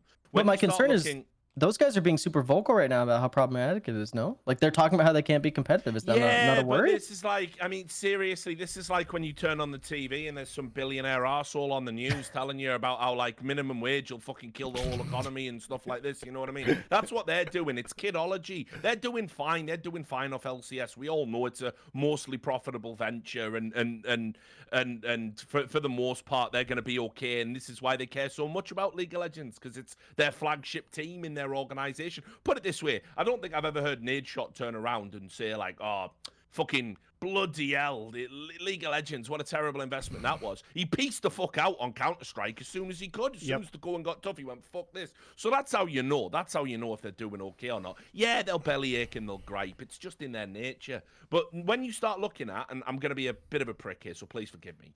Right, Immortals Fly. Starting now. Yeah, Golden Guardians. I'm going to include in me. this Yeah. and, uh, uh, and and and CLG. I do wonder, sort of like, I think the league, I think being in the league gives you a platform to provide value to your brand. And mm-hmm. I, when I look at those orgs down there, I don't think you've seized that opportunity, frankly. Mm-hmm. Well, you had extenuating circumstances, which you were pretty transparent about. Oh yeah, I mean we year. could we could talk about uh, the competitive stuff. To be clear, like I'm responsible for our competitive operations. So if you guys want to hit me on roster stuff, I'm always I'm always happy to to talk through that. When it comes to like branding and marketability, like yeah, I mean arguably there's there's definitely things they we could have done differently. Uh, I wasn't here for the first year, so that like original branding, um, not really not really super adjacent to it. Um, but everything since then, obviously, I've been trying to to get a little bit more involved. But I will say, like the concern is like how challenging it is to enter that space uh, and build up and grow. And like again, FlyQuest is exampled like doing it well, and I'm just worried it's not reaping enough of a reward, which is probably again why there's all this pressure on the league in the first place. Sure, but let's also let's also talk about the elephant in the room, which we're so far removed from our original point. Like, if, Yeah. we've if we're horsemen, we've done fucking Tangent 10 on the circuits tangent on the tangent. But yeah, Yeah. But, but anyway, the you know, the, let- let's also talk about the elephant in the room. If uh, and I won't use you as an example, even though you're here. We'll stick to FlyQuest. That seems to be the safe whipping boy, right? Yeah. So. Uh, you know, let's say FlyQuest do kill it with the branding, do land some big sponsors, do somehow acquire some unexpected talent, and they start doing well in the splits, and suddenly fans who were sick of being called racists by demented GMs decide, actually, I could see myself in a FlyQuest jersey. Their clothes are pretty fly. I might start moving. If any of that happens, by the way, the established cartel will be cutting you off at the fucking knees because this is another problem. They, the people at the top, don't want to help pull you up there and grow the pie, you know, collectively. So the pie's huge and we all get equal slices. So you end up eating more. No, they don't want to do that. This is esports. Even in a franchise league where no one can get relegated, and it's in the interests that everyone in the league succeeds to some degree because that makes it more compelling and will put more food on the table. They don't think like that. They think about their brands outside of the league as well, and mm-hmm. therefore they're looking to fuck you over in every little endeavor. Reggie would never allow the likes of a FlyQuest to dip into his fucking pocket. No. So if and so if you ever do anything right, you can bet your bottom dollar he talks to the other boys he's mates with, and they talk to Riot, and suddenly there's going to be another problem or another fucking made up rule, so those boys can stay at the top. So yeah, those guys in the bottom half of the league, you're not just in the bottom half of the league in terms of ability and where you finish in place. You're in the bottom half of the league as well, in sort of almost like the fucked up network and politics you have to engage in just to be in League of Legends in the first place. So mm-hmm. that is a, that is a huge consideration. I do empathise greatly with all these organisations. Reggie, Oh, the kind of guy to complain about how much it hurts his arms to have to keep pulling the ladder up for everyone.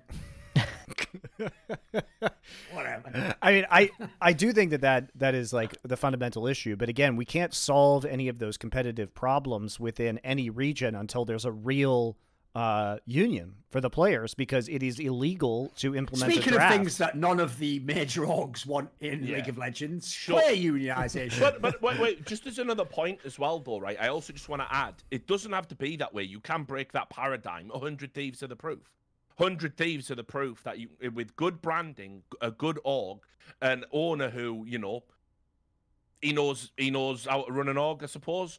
Uh, Well- you know, you you can break into that, and then they'll have to accept you. Hundred Thieves basically got them uh, like it, the running joke is obviously that they're an apparel company that just happens to have an esports division, and there's a lot of truth in that, and it's not even as stupid as it sounds as, as a strategy. And they've been able to break in and have a lot of success and sort of shake up things at the top. Echo Fox could have done it. They had a ton of problems behind the scenes in terms of their investment and money, and the fact that everyone panicked when Rick Fox came in because they thought, you know, the cartel thought they were going to be put out, uh, you know, to pasture. But it can happen, and, and Well, I think yeah, I'll always lay it on. I'll always lay it on your doorstep. If you, if hundred thieves can come in and do it, there's no reason the Golden Guardians can't. There's no reason the FlyQuest can't. I still wouldn't talking quantify- about incompetence. I still wouldn't quantify 100 Thieves as a successful League of Legends product, though. I think I think they've they've made a product. I I think their merch is successful. I think as a brand, as an influencer group, yeah, obviously, absolutely. Um, I think if you give any other LCS team the same set of influencers, um, more often than not, they're going to be able to turn it into like a product, a brand that can be sold and do I think something. the, the distinction here, though, Dennis, he means like that they cracked the group of like like the old kings. Oh, like trying to break tier. in? Yeah, basically, instead of Reggie, Jack, and uh, Steve just trying to fuck you, it seems like they've accepted Hundred Thieves as like part of their. their I'm new sure they tried. the I'm, group, I'm- maybe, I'm, but- I'm sure they tried somewhere along the line as well. I'm pretty certain. I was gonna say to to me, it kind of sounds like maybe that's like a recent development. Then, like Okay. last year was not. Last year was an abject failure for 100 Thieves. well, but their first on a- year was amazing, right? Uh, yes and no. I mean, in my opinion, their first year was like the the short sightedness of of super volatile roster, um, with like a lot of super volatile personalities. Recognizing that like most teams could say that they were going to be a good team, but that they weren't going to last longer than twelve months, and they made it about nine. Uh, I mean, to their credit, though, I mean they made a final in their first year And went to right? Worlds. Yeah. yeah. They did a bunch of shit. Yeah. Yeah, for sure. Um, I, I I would just again point to the struggle that like they kind of broke the mold with respect to like how they spent, Okay. where they spent, and again, I, I still don't think that's like appreciated into uh, like a valuable League of Legends product. I think right now what we're looking at and saying the successes this year did they did not have less than 60 days ago. like that's literally something they purchased um, in the last 60 days. Uh, they they effectively did an entire massive full reset. And I don't think it's like we're in the What clear right now to say let that me, they've let me it, flip right? it to you and you answer it directly. Basically, Mhm. Richard's premise there, so we'll use your team specifically, would be Yeah. like the hyper, hyperbolic joke way of saying it would be if Golden Guardians ever succeeded, then there'd be an off season meeting and magically just any team that has the initials GGS would not be allowed to win LCS. Like that's almost the level. That's hyperbole, obviously, but that's Yeah. like what it feels like for some of the orgs that came in. I mean, there was orgs that came in with millions of dollars, you know, it wasn't like they came in and started from the bottom. Like they came in in theory ready to buy the players and just compete tomorrow with Cloud9. But Well, actually, while some I- of them certainly were incompetent, there were also mm-hmm. other factors in the industry I do think pressured some of those people in a way that when I talked about like how TSM got it all one way when it was one way and then got the other way when it benefited them as well. I don't I don't think that happens to the new rogues to make so Well- what about on your end? What do you think? Well, that's why. Well, I guess what I can point out here then is, do you feel like what a hundred thieves did was um, the best decision they, they they could have made? Do you think uh, they were offered all reasonably viable pathways and that no one stood in their way? Ultimately, like in a way that you're allowed to, um, and then that's the roster that they manifested, right? I'm curious, like, do you think Let's see they what could Richard have thinks. had He's the one who, to those the problem is Like, he was no the one one who could- did the Hundred Thieves example, whereas I didn't. Like to Yeah. me, Hundred Thieves, as far as I can tell, is if I actually did like a big 1988 style movie scenario where I wished on the fucking machine to be an adult that owned an esports org. That's what I think Hundred Thieves is like. But I want to know Richard's take on it. So that's a reference to the fucking half right there. That's good. Um, no, listen. The, uh, like you can tell how successful uh, they think um, you know the whole endeavor has been, just predicated on you know how much they'll talk about it. I mean, like I said, you know, you didn't see Nadeshot saying anything about his CS team. I mean, like t- take for example, he was so far removed from what they were doing that when he saw he, when he watched them on stream and just tried to randomly re-stream a broadcast without asking anybody, right? Because he's that divorced from the live the land in our particular game, right? He um he was disappointed with his team losing to Chaos, who were like a hot and upcoming team at the time. He didn't because he went on a world ranking, saw they were number 32, knew nothing about any of the context, and then basically said, "Man, this team sucks," yeah, and had a little weird fucked up tantrum on stream about people he employs, like you know. So uh, I've never seen him bellyache or gripe about League of Legends. I've never heard him say it's not a value, uh, uh, a product that doesn't bring value to his org. It's very clear, actually, based on the content they put on YouTube and the way they talk about it on their socials and the way they have influencers pulling for it, that actually they're very pleased with the League of Legends product. They have an academy as well where they're looking I still farm. feel like we're only you know, observing uh, the last 60 days because if we look at last year, they were effectively silent for the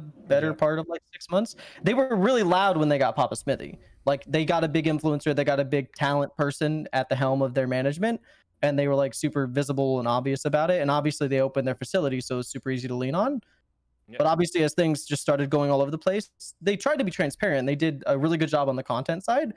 But again, like to me, that's not ultimately like lending credence to the success of League of Legends as a product. That was again like them leaning on one of their, their influencers and giving him space to like explain, and then ultimately they just undid all of it. Like all of that transparency, everything they provided, uh, all of the lines that they drew to what they were doing, they they just erased it. I don't know if that's true. Um, like they still yeah. have the Hundred Thieves next going on. I know that they're very, you know, a lot of what Papa was doing was like developing Academy and developing the the step below Academy, and they have been really dedicated to that. So I mean, yeah, I would say Kelsey's who did that, and that's who they let go.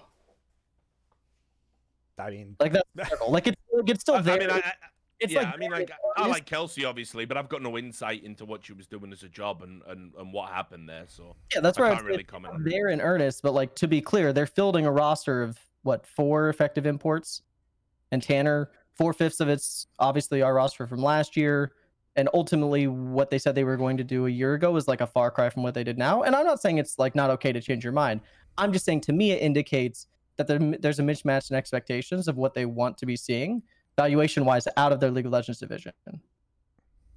It's possible. I mean, you know, my my perceptions looking at it, you know, as I do, I, I, I follow all esports. I'm as I've got older, I'm more interested in the business rather than the games. You realize after 20 years, the games they come, they go.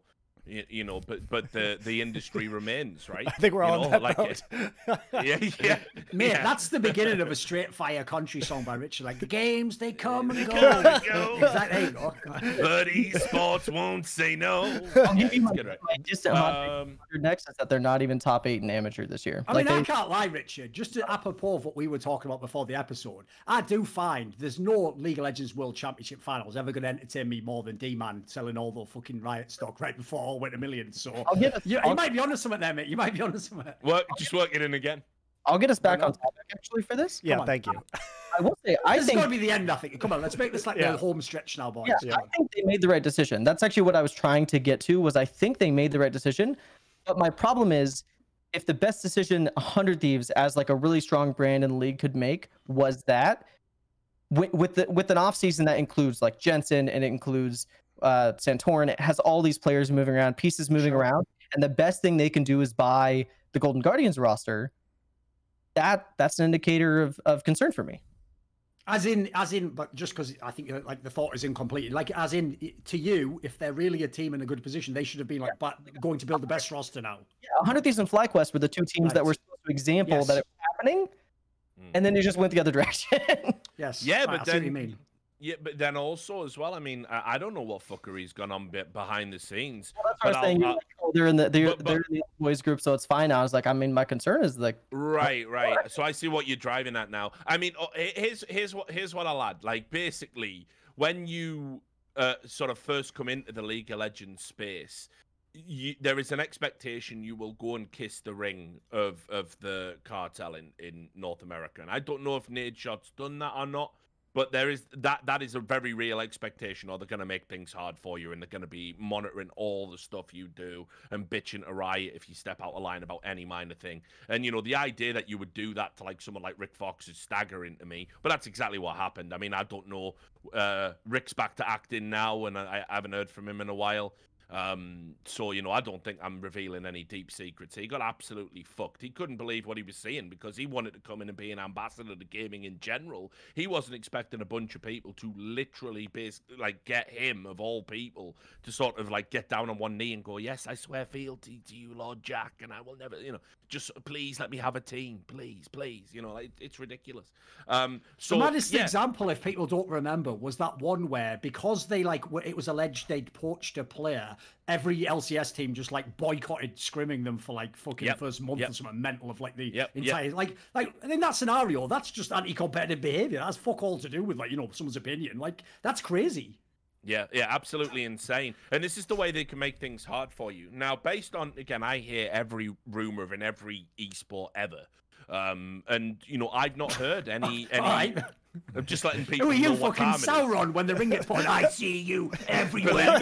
You better run as well, motherfucker. You better run, right? Because I'll tell you, like, I don't even need the Ringwraiths anymore. Me, I just come for you direct. Believe that. So anyway, you know, like uh, I've never, I haven't heard about any of these conflicts with, with these guys. They seem, by and large, to be sort of comfortable with the idea that Hundred Thieves are a big brand, big influencers, and you know, then might not be the most competitive money wise in in in in league in terms of how much they're willing to spend on that division. But I think they've achieved a lot of success with parts that maybe they shouldn't have achieved success with. And I think they've got that sweet spot of having, you know, as a growing brand, you don't want to overspend too much. You have to look at them as an MGO. That's a multi gaming organization for the people listening. And mm-hmm. look at who actually does matter to them the most. And then you have to apportion the money proportionately. I think I in mean, I'm terms guessing of their the COD size- team's the big deal for yeah, them, of course it is, mate. I mean, Yes. Nadeshot said he weren't even going to get in on that Activision Blizzard Call of Duty League, and basically he made them look like fucking, you know, losers, and then and then he, he jumped in anyway when it was all resolved. It was like they weren't getting a big deal. He mad oh, dogged Activision Blizzard. You think Jack and Reggie fucking intimidate him?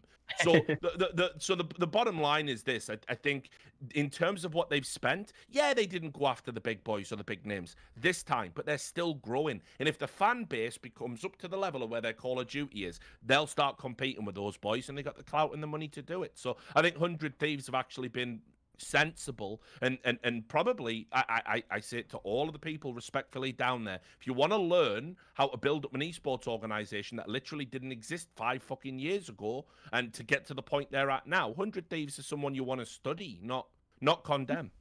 Mm-hmm. So yeah, Danan, clear, I'm not condemning a hundred thieves. I'm condemning the the state of our ecosystem. That the sure, I get that. Yeah, I, yeah, sure. I, I, I wasn't saying you were.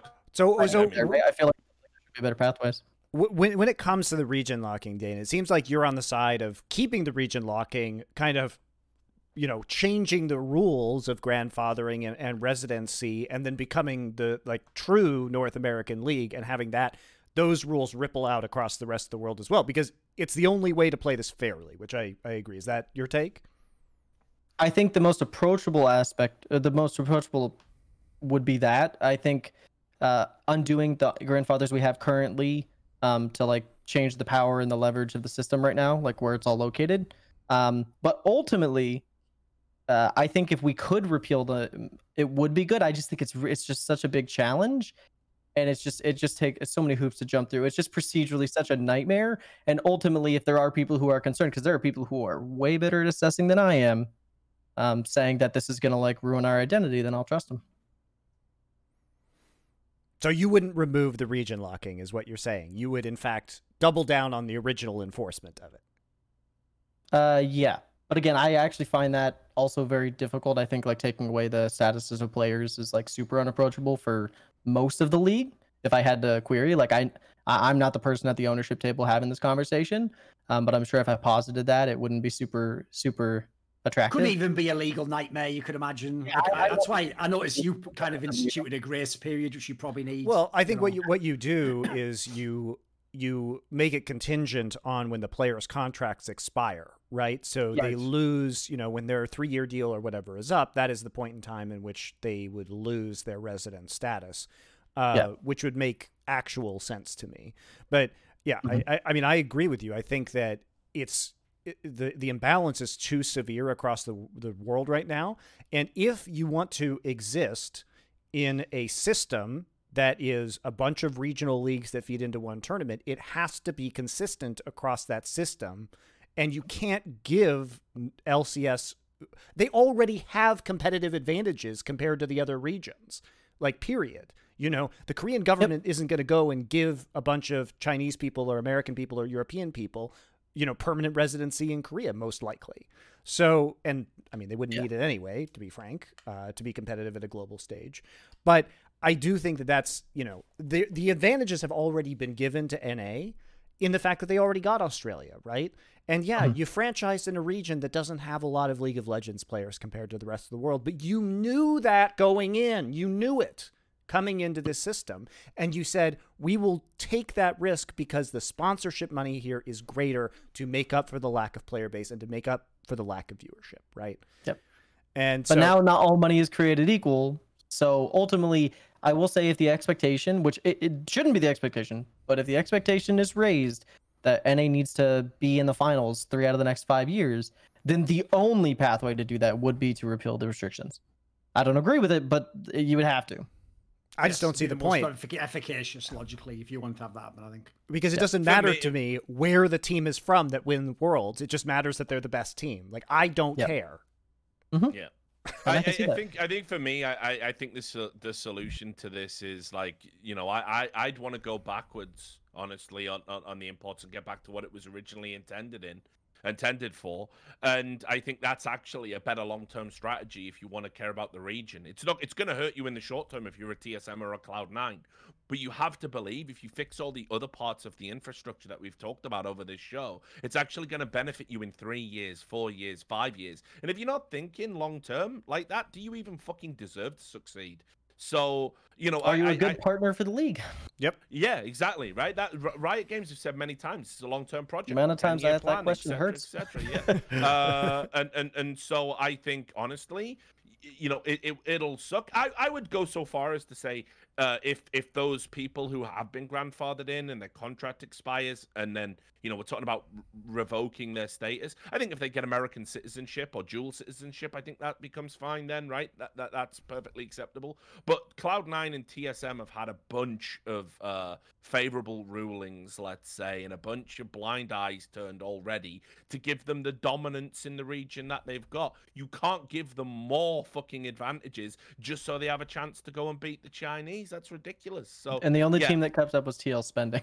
Well, and and Yeah. also it has to be said that other regions have made themselves more competitive over time. Europe has done a great job of building a grassroots system. The only reason that China started to eclipse Korea was because they spent years taking some of the best Korean players when they were 15 years old, putting them in China and then coaching them. Like TheShy was in China starting years before he even started playing on IG and won Worlds, right? And we knew he was there because when I was in Korea, the Chinese scouts were all over the ladder, bringing players to train to China and signing them to deals. It wasn't something where they snapped their fingers and overnight it happened. And that is what has been lacking in North America. Look at the viewership, guys.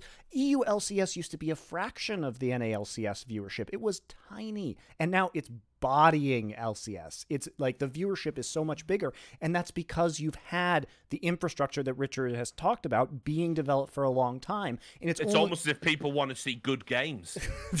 yeah, exactly. You know, cer- certainly. mind mind mind blowing concept for people in America, I guess. yeah, but eh, here's the thing: EULCS always had better games. The- You know that that was part of it, and certainly the competitive success of them winning MSI, making the World's Finals two years in a row. These things all helped, but also it was the product of the LEC, the compelling nature of the. Bro- they improved the broadcast. They improved the grassroots development system. They started to really invest in regional leagues across Europe, the Spanish league, the French league. You know, and these all of these things have led to more rookies, more personality being shown on the broadcast, as well as higher you know competitive standards. And these are all things that I think LCS can take, but you know, it's a disservice to the LPL and to LEC to not look at what happened over a number of years that is only starting to bear fruit within the last couple of years, right? And I think that that is what the demand should be. But if if we have to reset it and it has to be a fallow period for top level LCS competition, look, I'm for it. I'm for it if it means that we can re you know allocate some of those resources. And i don't think that the region locking should be released for the entire world. I think that is you know would be a very bad idea unless you were to create a super league. And even then i'm not entirely sold on that. There are plenty of arguments not to do it. But that is the only way i could see you saying region locking is no longer a thing in law. I'll just throw this in there as a final statement. Obviously, don't take it too far. I'll just say this. The problem is this you cannot, as Riot Games, actually globally mandate how your game is run because there is a country called China who doesn't give a flying fuck what you think Riot Games. So as a result, it's all well and good saying, I'm going to have rules against poaching. Well, go on, apply that to China then. Oh, well, I'm going to have rules against match fixing. Apply that to China then. Oh, I'm going to have rules against owning multiple teams. Well, go ahead and apply it to China anytime you want then so they don't own all the fucking teams and all the talent and move it around like god pieces on a chessboard. Meanwhile, Jack has to just have one team and then a shit academy team. Like, the problem is the rules will never be fair for all the regions, unfortunately, specifically at the moment because of where we are in history and the global influence China has, not least because they own the fucking game indirectly. So, I, I'll just throw that out there. Like, it's all well and good us doing, like, that's what I actually prefer in these discussions. Like, you know, an abstract, like, here's like the philosophical reason why I believe this, or here's what could happen. Like, it's just in reality, it's kind of like what Danan said earlier. Like, there's certain things will never change about LCS, and there's certain things about the world of League of Legends that will just never change, unfortunately, no matter how good the ideas are. Well that's a depressing way There's to the end the show There you go. Listen, I'll always find that fucking, you know, Oh, the it's the rain cloud culture part gap. of We that silver lining and point it out to you, Monte. Don't worry about it till the bitter end, mate. Till the bitter end. Well, yeah. Thank you, Danan, for joining us here for the first episode of the Four Horsemen. We're all thrilled to be here, guys. Thanks for having me. Uh, again, Yeah, if you're if you're just Put it this way, Monte. Here's the role I'm going to play on this show, right? I once had a friend turn to me and with a really like dist- like disturbed look on his face say, like ah, I've got to fucking find someone, mate. I don't want to die alone. And I said, technically, we all die alone anyway. exactly, exactly. That is that is the bitter truth. we, didn't just, have anything. Didn't have a comeback to that, did he? just the nihilistic you're approach to well. Esports. and, and then he died alone. Although I will say that you know, And then I said, listen, I've got to catch the bus. Like, are you going to fucking flatline soon or what? Because I fucking, I've got to get home, mate. This is getting silly now. You know, anyway, whatever. Well, more than a decade of esports will turn anyone into a nihilist. We've all seen way, way, way, way too much at this point in time. It's a, it is an actual nightmare industry. But I, I will say, like, when we do this show in the future, guys, won't always be about League of Legends. Again, it is in response to events happening. We will do the summoning ritual on Twitter. You'll be able to find. I'm sure this. there'll be an owl one soon enough. Surely. That, that seems like that's inevitable on the horizon at this point in time. You know? a good a good exercise for all the people that are thinking about you know partaking in the summoning ritual. Uh, apparently, I'm told that fucking Hotline League will be on later on today. Why not compare this show to that fucking charisma vacuum? and- Wow. And, see which one you prefer. Just put So- that out there. The purpose of this is to bring a fourth horseman like Danan on in order to get some, uh, you know, very unique perspective. So it'll always be a rotating guest. Um, but we don't know when the show is going to be on. Is it going to be on every week? God, I hope not. I really hope that there isn't enough bullshit in this industry to fill a weekly show. Will it be on once a month? Probably. I think there is enough bullshit for once a month. Um, but if you guys across your esports uh, want to start the summoning, well, you know where to tag us all on Twitter in order for us to consider that and have it happening. This happened because uh, this kind of spiraled out of control. But I hope we got some uh, more depth of conversation than what was happening everywhere else, which is like, does anyone else think LCS should be the only region without region locking, as if that was ever even remotely a possibility? Um, this is the the real show for esports inside information. We all have our uh, various uh, information insidious tentacles everywhere in the scene. So we hear we hear the real shit. We'll do our best to to pass it along to you guys. So follow this channel, Inside on Esports, Twitch, YouTube.